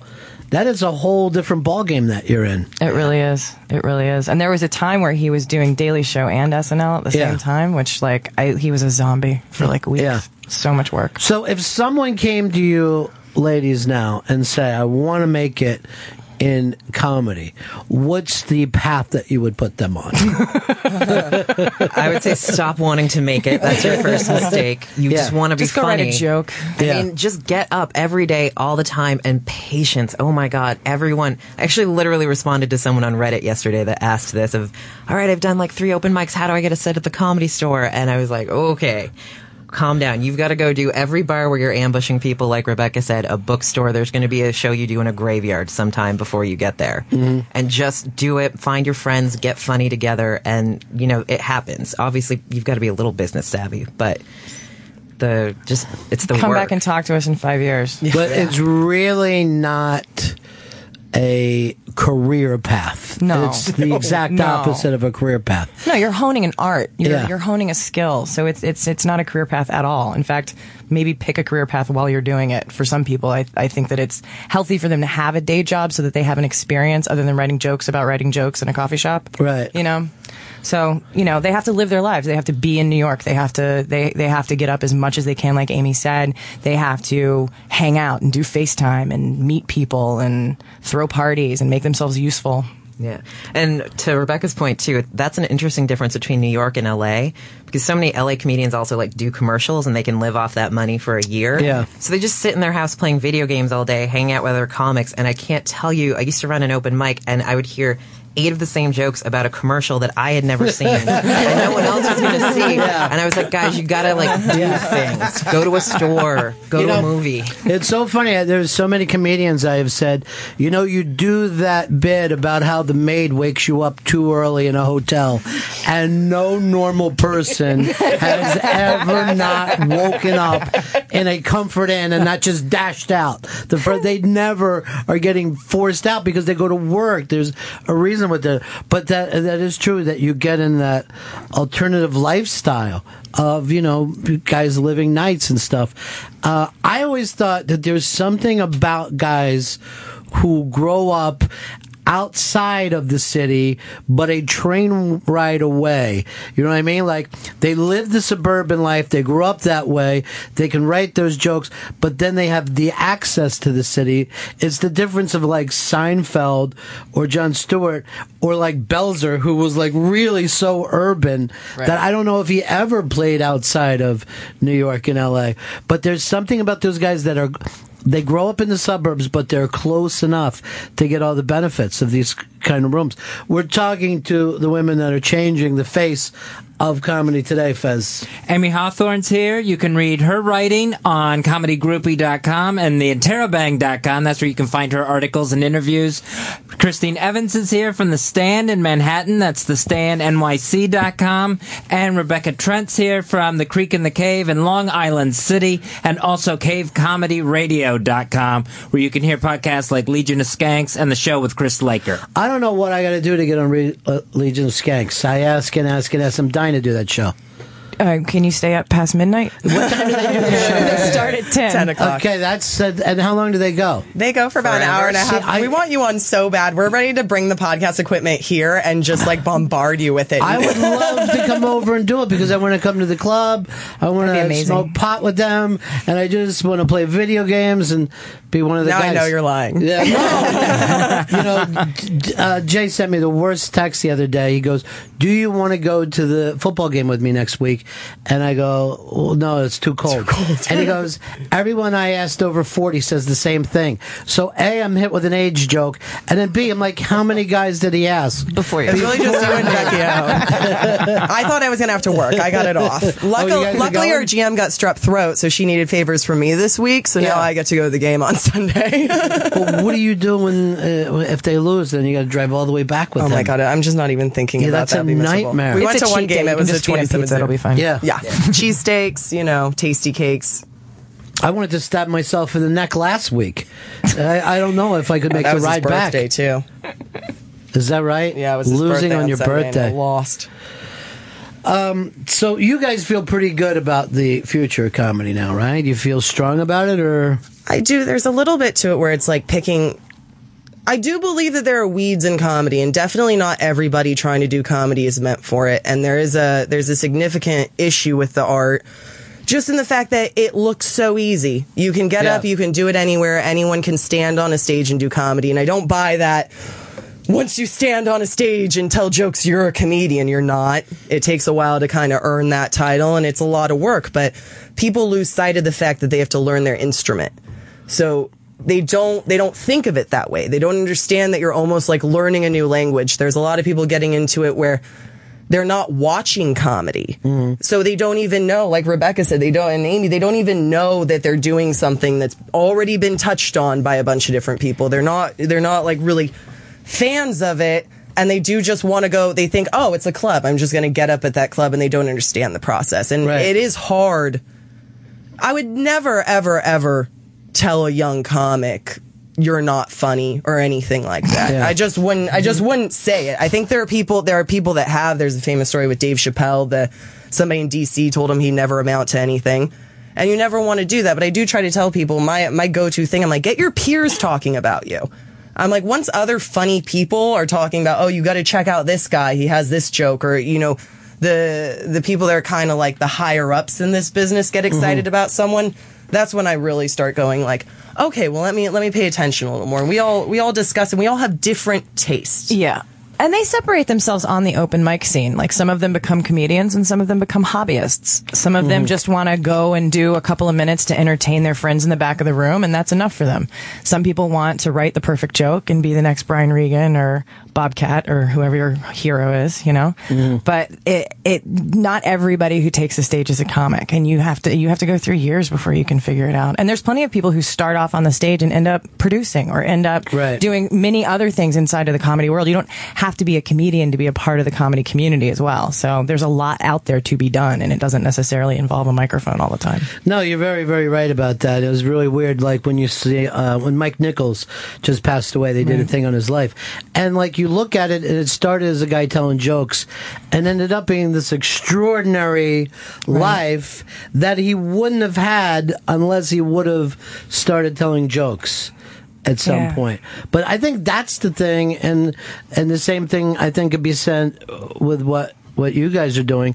If you're not chasing your passion, what are you doing? You know what I mean? Like if you're really not doing something because this is what you honestly want to do and this is what gives you pleasure, then yeah, then then I think that is the treadmill. You know, when you're when you're not doing, Yeah. but you're doing stuff and failing is means that you're doing stuff. That's, right. all. I'll be the Pollyanna to this though too, and say for all the weeds and all the people that I say like they're gumming up the system, wasting everyone's time by doing this. There's too many people that are really good and getting better all the time. For the there's too much supply for the demand of late night spots, spots at the cellar, at the stand. There's it, there's so many good people. Like there's there's no lack of hope for the future. There's enough good people rising to the top all the time that it's not like Yeah. we're stuck with all these hobbyists and actors who are just trying to beef up their resume that are going to be the only thing available in some kind of terrible comedy bust. I don't think that they're wasting people's time though. Like I, I like having the hobbyists around. Like we have a we have a forty year old and a fifty year old guy that come in on the rags. Well, actually fifty and sixty, and uh, and and they're just they're they're they're past their first relationships. They're divorced and they just Mhm. want to tell jokes and they're there in the audience. And I, I I I don't think they're going to be famous. I don't think that anyone's going to write a movie about them. But then I got interviewed two weeks ago because somebody's writing a documentary about those two people or filming a documentary about those two people. So like you never really can tell, but I like having them around because I think that they just add to the tapestry. That's what New York comedy is, is having those sort of like bizarre people that are also a part of the scene that come in and like this, there was an older lady named Barbara that used to come in and like rip her bra off and throw it. And that was part of her like open mic scene. It was just, it's hilarious to me. I like having those guys around. I should say that those aren't the people I think are like wasting everyone's. I have a very. I've noticed too. This is a difference between LA and New York, but in LA there are actors who are failing as actors whose managers say you should try stand up it'll Oh. beef up your resume Oh. Yeah. and they are literally wasting everyone's time because they're going to do it six times realize it's not going to make them famous and literally those six minutes of stage time every day could have gone to one of those people Yeah. and i've got a guy there's this guy boone shakalaka in la who is a homeless transvestite Yeah. and he walks around with his set list written on a giant poster board in multicolored marker. He's my favorite person. I mean, he can have all the stage time he wants. Boom shakalaka, that's the guy. Um, Amy, what what made you uh, fall in love with this? What made you stick with it like this? It was a total series of coincidences. I mean, it's it's got to be fate. If you believe in fate, there were so many things, and I can't go into all of them because I'll take forever. That led me to the comedy store in LA. And once I was there, I fell in love. They do this thing um, at the close of every show. Don Barris, who does the warm up for Jimmy Kimmel, he goes out, he does a set, and then he brings on a fake band. But he never lets on that it's a fake band. They're doing all covers, they're lip syncing, but it's a complete show. They all have characters, histories. If you don't know what's happening, you're just, it's crazy. And I fell in love with that. And so they kind of adopted me and they were like, you come, you come by here anytime you want, you can get in free. And then I started coming earlier and watching the guys like Steve Rannazzisi, Whitney Cummings, uh, Chris D'Elia. I was like, oh my God, this is the most amazing thing ever. And that was, that was it. I was hooked. And it's and it's now something that you can't let go of. No, I get like itchy if I'm not going out to comedy all the time. Yeah. Uh, Rachel, what about for you? How did this happen for you? Um, I'm a military brat, and my Mhm. parents didn't let me listen to music when I was growing up. Uh, so I listened to a lot of stand up and stuff. But I actually bought the Creek to uh, to use the theater as a training ground for myself. I was a director. That's what I went to college for, and um, I also bought myself a job and it was a very very full-time job so i didn't have time to do any directing. And ultimately i stood back and was like if i have to be here every day i want to be surrounded by the people i like the best and those hands down were the comedians so we changed the programming i bought my business partners out and then changed the programming over to 24 hours no, just 24-7 comedy But you were Rebecca. You were doing this stuff with Colin, right? When he yeah, Colin uh, developed uh, Unconstitutional out of the Creek, and then uh, I uh, was the director of his off Broadway um, production of it. It was an amazing experience. But that, I mean, to go from oh, you got this club to now you're working with Colin, who I think is, you know, ridiculous. I mean. I don't get starstruck very often, but Yeah. I will never ever be as embarrassed as I was the first time that I met. Colin, I couldn't stop staring at him. My mouth was open. He was just in the back of the room getting ready to do like 15 minutes, and I was Yeah. just like, he's just so close. I mean, there, Yeah. I had I had a goal that year where I wanted, um, and Joe List, one of my favorite comics, asked me uh, what did I want out of out of this coming year, and I I ask all the comics that every year, and and I took Joe out to lunch, and he said, well, what do you want? And I was like, I don't know, I've nobody's asked me that before. I want I want Colin Quinn and Janeane Garofalo to perform at the Creek at some point. That's what I that's what I want, and he called Colin that day. And had him come like the next week. He showed up the next Wednesday or something. So it was an amazing experience, and and being able to work with Colin so closely. I'm descended from John Adams and John Quincy Adams on my mom's side, so I'm a huge Constitution nerd. Yeah. So for that to happen, and for it to be that subject matter, and for it to be him, and for it to be in my space, like I can't even tell you, like. I hope that I didn't peak early, but that was a peak. I loved that experience so Yeah. much. It was amazing. Well, you know, there's a thing about with Colin with comedy that Colin could have gotten by doing the stuff that he was doing for the for the 80s, early 90s. He could have done that for the rest of his life, and everybody would have been happy with it. Uh, but he is now going in a direction that can make you somewhat proud of comedy. You I know what mean, his latest one, man, is yeah. racism growing up in New York City. Yeah. It is one of the most, I mean, I said this about Unconstitutional too, is one of the most relevant, timely pieces of, of art that I have gotten to see. And he did a, he did a short run at the Creek. He did a few days over at the Creek a couple of months ago. It was phenomenal. I can't wait to see what it turns into. All right, we're going to take a break here. Some of the ladies that are changing comedy. Uh, Rebecca uh, Trent is with us, Amy Hawthorne, and Christine Evans will be back in just a moment. It's the Ron and Fez Show. Ron and Fez on Raw Dog Comedy Hits, Channel 99.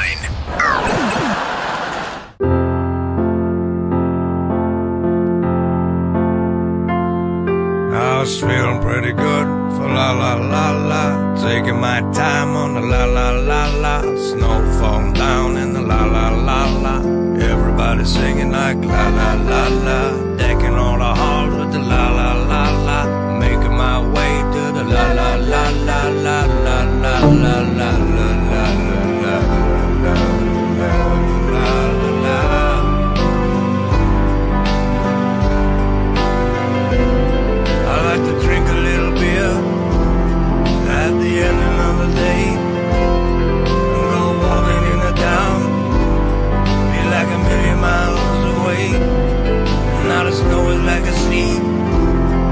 like a sand above the beach.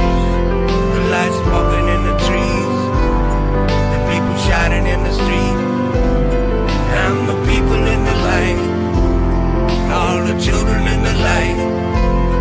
Singing holy, holy night.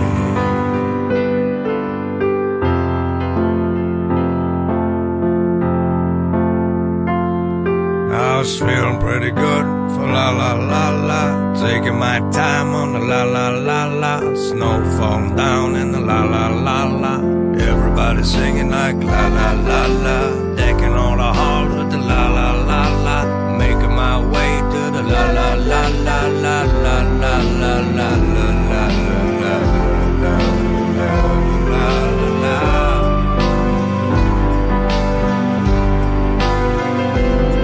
I like to sit out on the pier across the bay.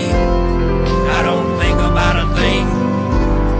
I feel a million miles away, like I'm floating from the sky, like a storm of falling snow. Then I'm spinning through the trees, then I'm shining in the road. All the people in the light, and all the children in the light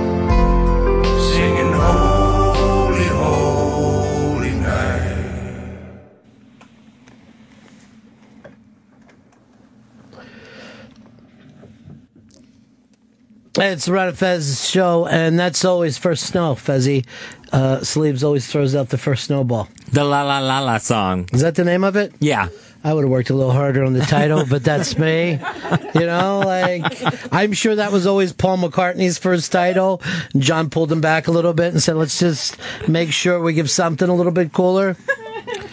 Uh, talking comedy today, Christine Evans is here uh, from the Stand in Manhattan. Uh, Rebecca Trent, who somebody just wrote to me and said, "I called you Rachel at one point." Is that true? No, I didn't catch that. If you then did, let's all just forget about it. It and uh, from the creek and the cave is here, and Amy Hawthorne. More on her writings at comedygroupie.com and also the interrobang.com. And um, you know, uh, I was just Big Jay uh, writing to me right now. He didn't really. I had to actually write to him that no, it's good to do the New York Times because he didn't like the "you sweet old yenta" that I sent him first thing this morning. Um, Rebecca, what's happening tonight, Creek and the Cave? Uh, tonight we've got Ted Alexandro and Jeffrey Joseph coming in at eight o'clock to do a town hall discussion and comedic panel with uh, eleven other comedians. Uh, and it's going to be jumbotron downstairs as well. We're expecting a really huge turnout for it, but it's going to be eight o'clock and it's going to go till it's done. That should be really, really cool. And what's going on at the stand tonight? I knew you were going to ask me that. and I'm like, I have no idea.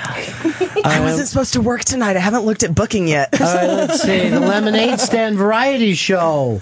Oh yes, that's uh, Sam Haft and Jessica Delfino do that, and uh, it's a little different. Sam's actually he kind of came up in entertainment. His Mhm. father's a big producer, and he grew on me. I really did not like him when I first met him, And but he's just he actually is a genuinely like witty guy and a character, and I like him. See, so. this is why you're more honest than anyone else in this business to say, I didn't like him at first. no one says that. well, I was like, this is just some rich kid my boss made me hire. Like, Uh-huh. why is he doing comedy on our stage? But look, like I, you know, I'm kind of an asshole, so I, I, I eased into it. Why would it. you say kind of? Why not just. I, I, I also am into self-preservation. and Amy, what's the newest things you're going to be writing about? What's new for you? Um, well, I've got a Bill Burr interview up on the Interrobang. Which, by the way, is terrific, and people coming in from all over to read that one, too. That was my starstruck moment. Literally, like as the phone is ringing, I'm calling him. I'm just like, okay, brain, please work. Don't just go, uh, Bill Burr. So you're the greatest comedian working today. What do you have to say about that? What is it about Burr that is standing out, though? Because he was uh, not, you know, seven, eight years ago in the same places that we're talking about, you know, Big Jay. I think, um, well, Netflix is a big thing. We talked a little bit about that, where he found his audience. Again, it was the technology. And I think for me, the nerd side of it, I love guys, and I can list a bunch of other ones. Ted's another one, Greer is another one, that you, if you know how it works, you can see the Swiss watch precision of their set. But Uh-huh. if you're in the audience, it just feels perfect. Yeah. Yeah. Like that's, that's what Bill Bill Burr's got going on. He just knows what he's doing so well now. It's amazing. Um, and today I put out on my site, Comedy Groupie, uh, I have a funny thing I do every year at the year end list time where I make an asshole list of uh, guys you should crush on because I think lists are silly and arbitrary. So I Uh-huh. made a silly, arbitrary one. And I already had someone calling me out for being a misogynist for not having women. So All right, so there's check that out. All right, who are some of the guys you should crush on, though.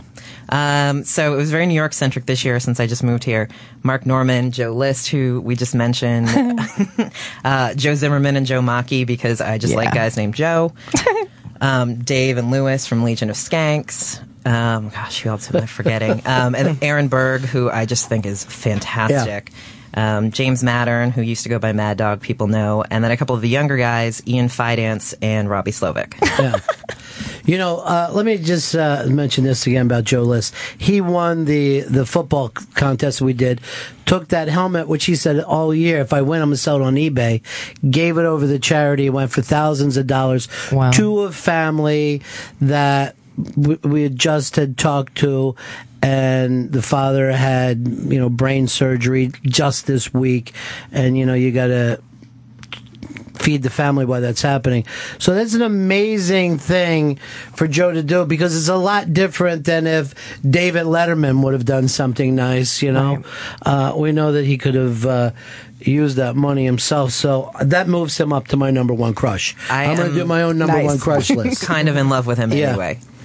Uh, he's so funny. I saw him in that uh, that New York's funniest thing, and his set was just so pro.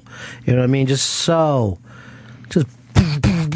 all the way through. Yeah, he was funny, funny stuff. When I moved here, he was like the guy that all the other comedians were like, "Oh, you know who you don't know, but you should is Joe List." Uh, he was the one everyone said, and they were not wrong. what took you from L.A. to New York? Why? why Accident of life, uh, Yeah. outside life, work stuff. But it was also I, I was really excited to do it because I, you know, I came up in L.A. I'm now watching the guys that I saw starting out as babies become TV stars and you know getting their things. And it's a little bit like being with your family, and then at some point you've got to graduate and go to college. Like most people start Right. in a smaller city and they get to come to LA, but that was just like my family, and I, I just wanted to go somewhere and try different. Where like, all right, I don't know anybody here. Well, I know like five people. Let's see what we can do in New York, and let's see a whole new scene and fall in love with comedy again. You know, when you wrote about the roast battle thing, and then it was just like a couple of months later, I think after that, that that last one just blew up. Yeah. So big in New York. But all you guys can see this stuff bubbling before everybody else sees it, huh? Yep. You can, and it's that like roast battle was one of those things, especially that that is so dear to my heart. The two younger guys who originally started it out of an open mic, uh, Rell Battle and Brian Moses are very funny young guys, and it started so organically out of the small room in the comedy store where they do do these like free shows and give you a little more space to experiment. And then to see Jeff Ross come on and say, "Oh, this is my wheelhouse. I bless this show. I'm going to be a part of this show. Let's make it huge." It just it's so gratifying to see that happen. Uh, you know, I was talking about you guys, and you, all three of you, in different directions, are still following along in this comedy career. But we were talking about some people in some smaller markets. What would you guys do if you lived in a in a college town or a mid level town out in America? Can it still happen for people? Yeah. Oh, yeah. Start a creek. That's what I'd do. Yeah. When you say start a creek, would you like to create an environment for artists to come in and perform and hone their craft? But do you think that you could take this and do it again and again? Is that something that interests you? Absolutely. I, It interests me, and it's something that I think needs to happen. Really. Right. In the way that the improv has done it around the country, or would you?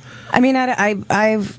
I've shy away from being compared to any of the sort of like chains or any of the Uh-huh. corporate corporatized performance spaces just because we I don't think that our aesthetic would be like that at all. It would Right. it would be more like FUBU variety. Right. It's got to be sense. reflective of the community that it's in. Yeah, exactly. So Yeah. I mean, it would depend on what the needs of that specific community are, depending on what it would look like. You know, ultimately. But you know, I would love to do a 24-hour brunch spot in Austin that didn't even have alcohol, that just did comedy all the time. Right. That'd be great. You know, and those there are so many college towns that are just popping up. Like, what's going on in the comedy scene in Portland, and what's going on in the comedy scene in in Atlanta and in, in Colorado. It's just it's incredible. You know, I I would love to be a part of those communities as well. Yeah, it does seem like Denver's just really popped up so big. Grawlix actually just got picked up. Their um, those those who can their um, their comedy uh, pilot just got picked up by somebody, truTV, I think. Um, so they're going to start moving. But Grawlix was really the the people, Ben Roy, Andrew Orvedahl, and Adam Cayton-Holland that just blew that scene up. And uh, Adam actually hosts a, I think it's called the Highland Festival, and it's a weed centric. Um, comedy festival that's in August over Chappelle's birthday every year. I wonder what marijuana will do for the comedy business. It's uh, it's working wonders for it, I'll tell you. Well, I love one of our, uh, I, I'm going to say one of our favorite spots, Clandestiny up in Oh, man, Toronto. so great. It's this woman, Joey, runs it. And somehow it's just a weed bar and people just smoke and, and, and watch comedy. And it's definitely, definitely a different vibe. I don't know. It's It- it- awesome. it's novelty. I like the novelty of it, but, uh, I, I do, there's something about like getting a little loose and keeping the air cold and sitting upright that I like to. Stay alert. Well, and they've got weed shops running shows all over LA too. Like that's become the same thing as a bookstore or a bar, except it's less ambushy because people come in and they're just like, "I'm smoking weed and someone's telling me jokes. This is great." yeah, this is the best thing that ever happened. All right, this got just got uh, tweeted to us. I would frequent comedy shows if the club owner didn't have such crazy minimums. They shit on the audience and the talent.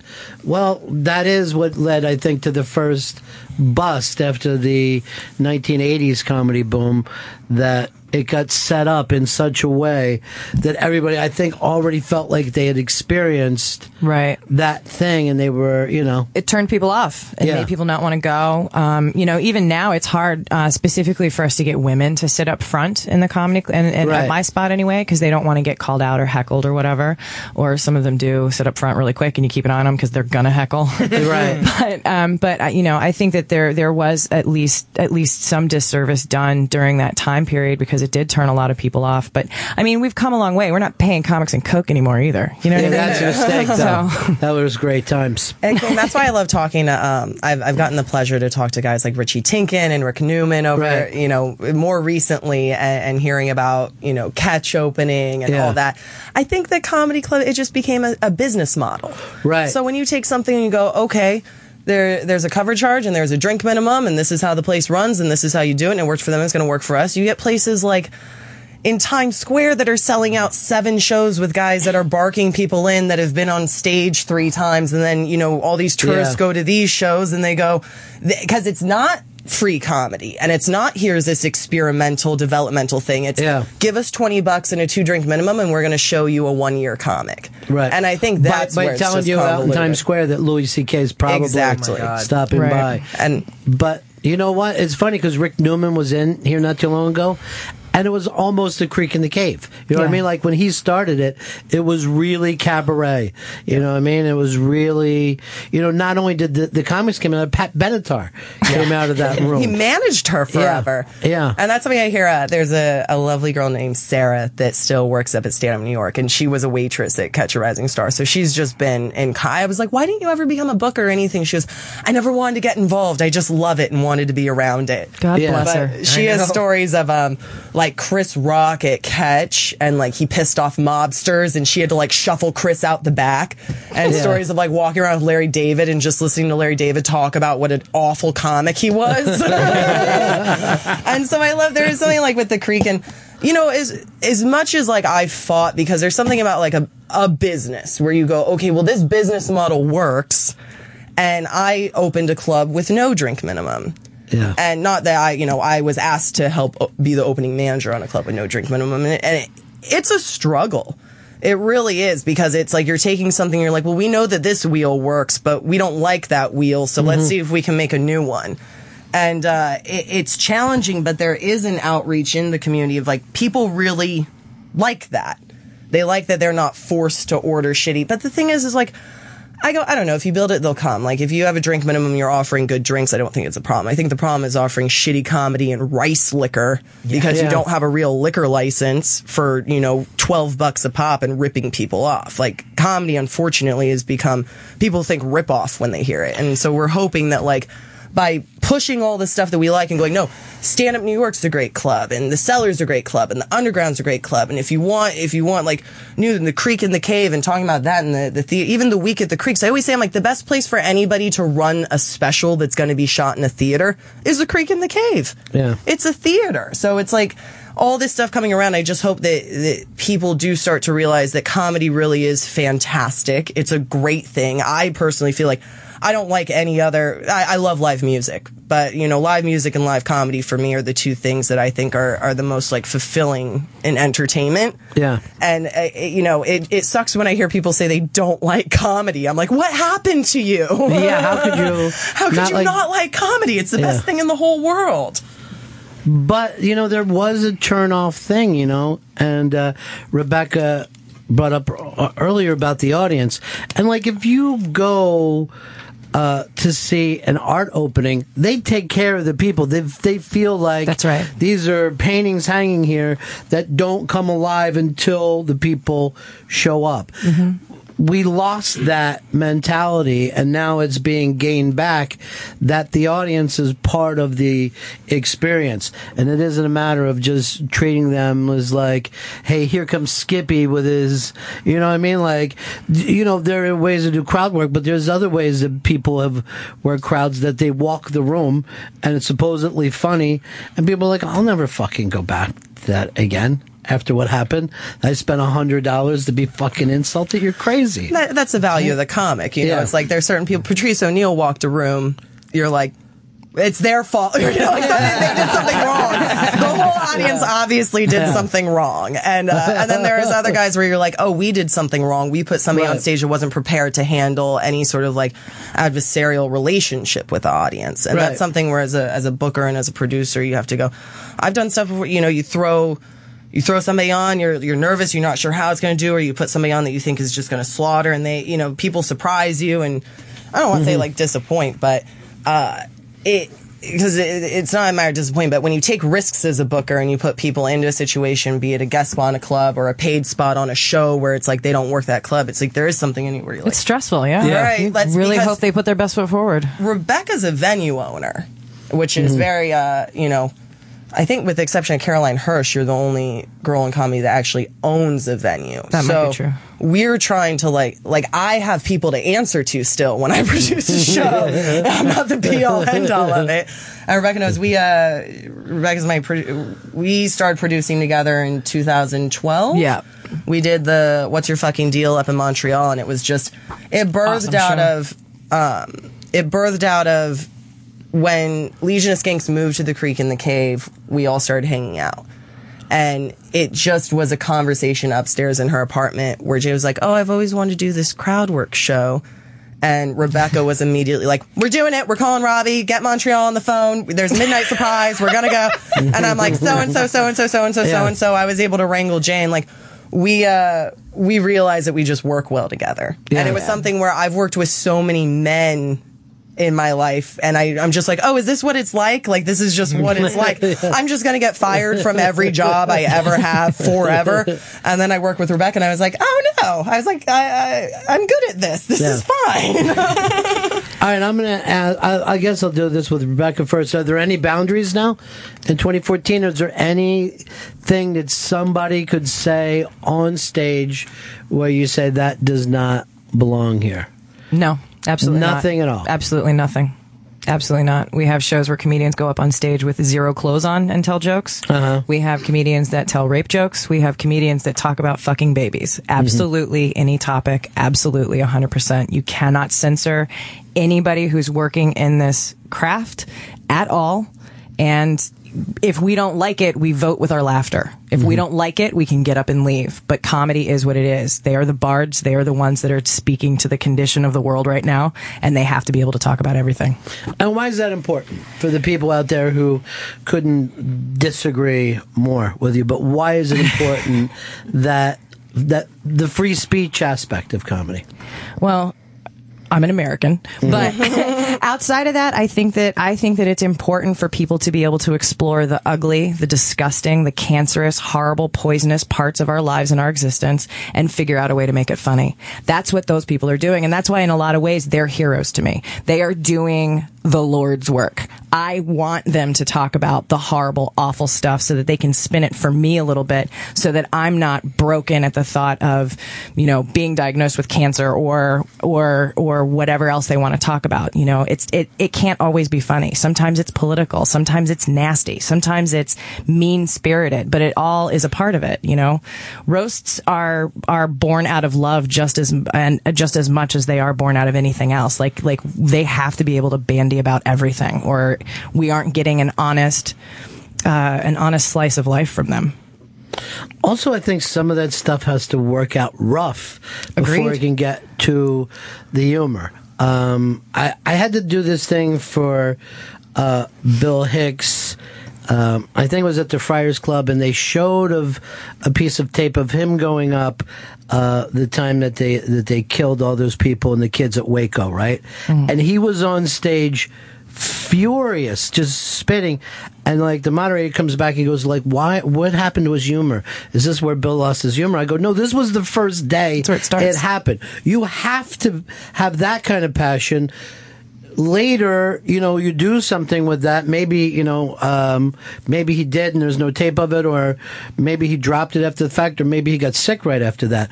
But the thing is, that first time out, and now because of people with phones and YouTubing, sometimes that shit gets online before it's finished. And that is one of the biggest challenges that we have to deal with. Um, Chris Rock recently did Whiplash. Um, Jeremy Levenbach is uh, the booker for that show, and he's uh, he was so stoked to have Chris on. Chris went out on stage. Uh, the crowd was just thrilled. He asked respectfully for everybody to put their phones away. There was a guy in the front row that refused to put his phone away, and he kept going, "Man, I'm." I, I, he did a joke, and then he was like, "Dude, seriously, put the phone away." He wouldn't do it. He wouldn't do it, and finally, Chris just housed the mic and walked off the stage. And he had to because he has to have. We have to give the artist permission to fail. They have to get a. They have to have the ability to write these jokes, and for us to expect them to walk out on stage flawless the first five times that they say it out loud is insane. And for us to hold them accountable to that level of work, that that infant of a joke, to hold them accountable to that as that as, as if that represents their comedy or their art is completely unfair. Yeah. So there have been times when I've confiscated phones. There have been times when I've taken because we we tape at the creek, so you don't ever need to set anything up. We'll do it for you. We'll give it to you. So you don't. There doesn't ever need to be a camera on the floor unless we there's special permission. But it, I mean, it's a huge concern. I didn't want parts of Colin's. Colin Unconstitutional originally had a five minute bit about a polar bear in it. You know what I mean? Yeah, like right. I, I don't. You know. So Yeah. it, it has to be able to evolve. Yeah, people just don't understand there's no garage for comedians. You know, bands get to practice in private till it's good enough right. for public, and But we comedians need don't the audience that. in order to get the feedback, and also No, without the yeah, audience, that's it's masturbation. really true. Like no one heard McCartney going, "Hey, Bob." it's not Bob. It's something else. Something. Imagine people just looking at him. Uh, you know, we're talking about Rock, who, by the way, had that great thing of I forget what show, and they were going, "Chris, we can't do anything about the phones." You know, that's the way the world. And he goes, "But but you do it with cigarettes." You know what I mean? Like Right. you do the same thing. But uh, the iBang had that thing up with uh, Chris of just taking like all the interviews and pulling parts off. And I'll put this up against Meet the Press in the last three, four weeks. The things that Chris said, besides being funny, have been so damn smart and cutting through. It's an amazing thing that what you can do sometimes that comedians can pull off of hitting that sweet spot that has been there the the whole entire time. And then you see it and you will never not see it again. Right. That's the phenomenal thing. Um all right, what you ladies have uh, you know are doing with your lives i think uh Again, I'll throw it in with the Lord's work because I think a lot of these guys would be totally not being able to pull this together. And not to, you know, when, when you said, Jay said, hey, I always want to do that show, he'd still be saying that somewhere to his buddies. But someone has to say, okay, let's grab it. Let's take it next level. I love it, and I, uh, I, I never take it for granted. And there still are moments where I, I go like, "Oh wow, I get to spend every day around people that I consider to be some of the most brilliant, funny people in the world." Sure. And to be able to just kind of like live in this with them and Yeah. and talk amongst ourselves, and also like. Even be able to throw it out to people and telling, like, I love telling people who's funny. Nothing makes me feel better than telling people who's funny and then having that person come back and be like, oh wow, that guy's really funny. yeah. And like you just never know what times you're living in. I, I've talked to so many of the guys uh, that were in London in the 1960s who now look back on it and go, how. How was I even part of like I'm talking about like you know they were in the Kinks but they're like you don't understand. I knew the Who. I knew the Stone you know? Th- the scene has always created everything. There's nothing that comes out of a vacuum. It always comes from people putting together peers and then for those peers to bring the game up a notch. And uh, I think it's extraordinary times. I really do think that we're going to look back on some of these times and go, "Damn, that was amazing, wasn't it? Yeah, wasn't it great before everyone got shows Before and everybody knew. movies?" well, it's so weird. Even guys like uh, there's certain people with all the guy code stuff that came Yeah. out and all Yeah. that, and all those people, and uh, you know, girls like Jessimae and all them, and I'm like, I forget. I'm like. Oh, I'm like, are they saying this? Like, I, for, Yeah, I forget, right. and you see, because you're just kind of like so in this world with them, and then it, it's weird when uh, I went away when I was in LA. I would ask people in my theater class to come see Daniel Tosh for free on Wednesday. Mm-hmm. Like he was headlining, we needed to fill the room. And I went back like two years ago and he came out to do a guest spot, and the reaction when he came out was like that of a Robin Williams or, some, or something like that. And I was like, Mind blowing. well, holy shit. I was like, look at that. And I, I just hope I get to keep seeing. And he was somebody where I was like, good. It was like when it happened for Louis C.K. I was like, good. All right, we're on the right track. And I just hope that I get to see that. Like, Yeah. it's such a cool thing. I hope that I get to see that for many, many more people that I that I just love watching. I think it would be funny to walk through a mall in Iowa with some of the guy code people. You might be. oh my god! Oh my god! Thank you so much, guys. We got to do this again every once in a while. This was a lot of fun. Thank you for having having me. Take us out. Christine Evans, thank you so much. From the stand in Manhattan, go to thestandnyc.com. Tonight, it's the Lemonade Stand Variety Show with Nick DiPaolo. Thank you, Rebecca Trent from the Creek and the Cave, Long Island City, New York. That's creeklic.com. Tonight, it's the hashtag Black Lives Matter Town Hall, hosted by Ted Alexandro and Jeffrey Joseph. And Amy Hawthorne, thank you so much. You can see all of Amy's writings and her interviews at comedygroupie.com and on the interrobang.com. That's it for us. See you guys in here tomorrow. Uh, that's the end of my show. Donk. Great job. Satellites gone, way up to Mars. Soon it'll be filled with parking cars. I watched it for a little while. I love to watch things on TV. You know what you've been doing? You've been listening to the Ron and Fez show. It's now over, but don't worry, you can listen again and again on Sirius XM on demand. Go to Sirius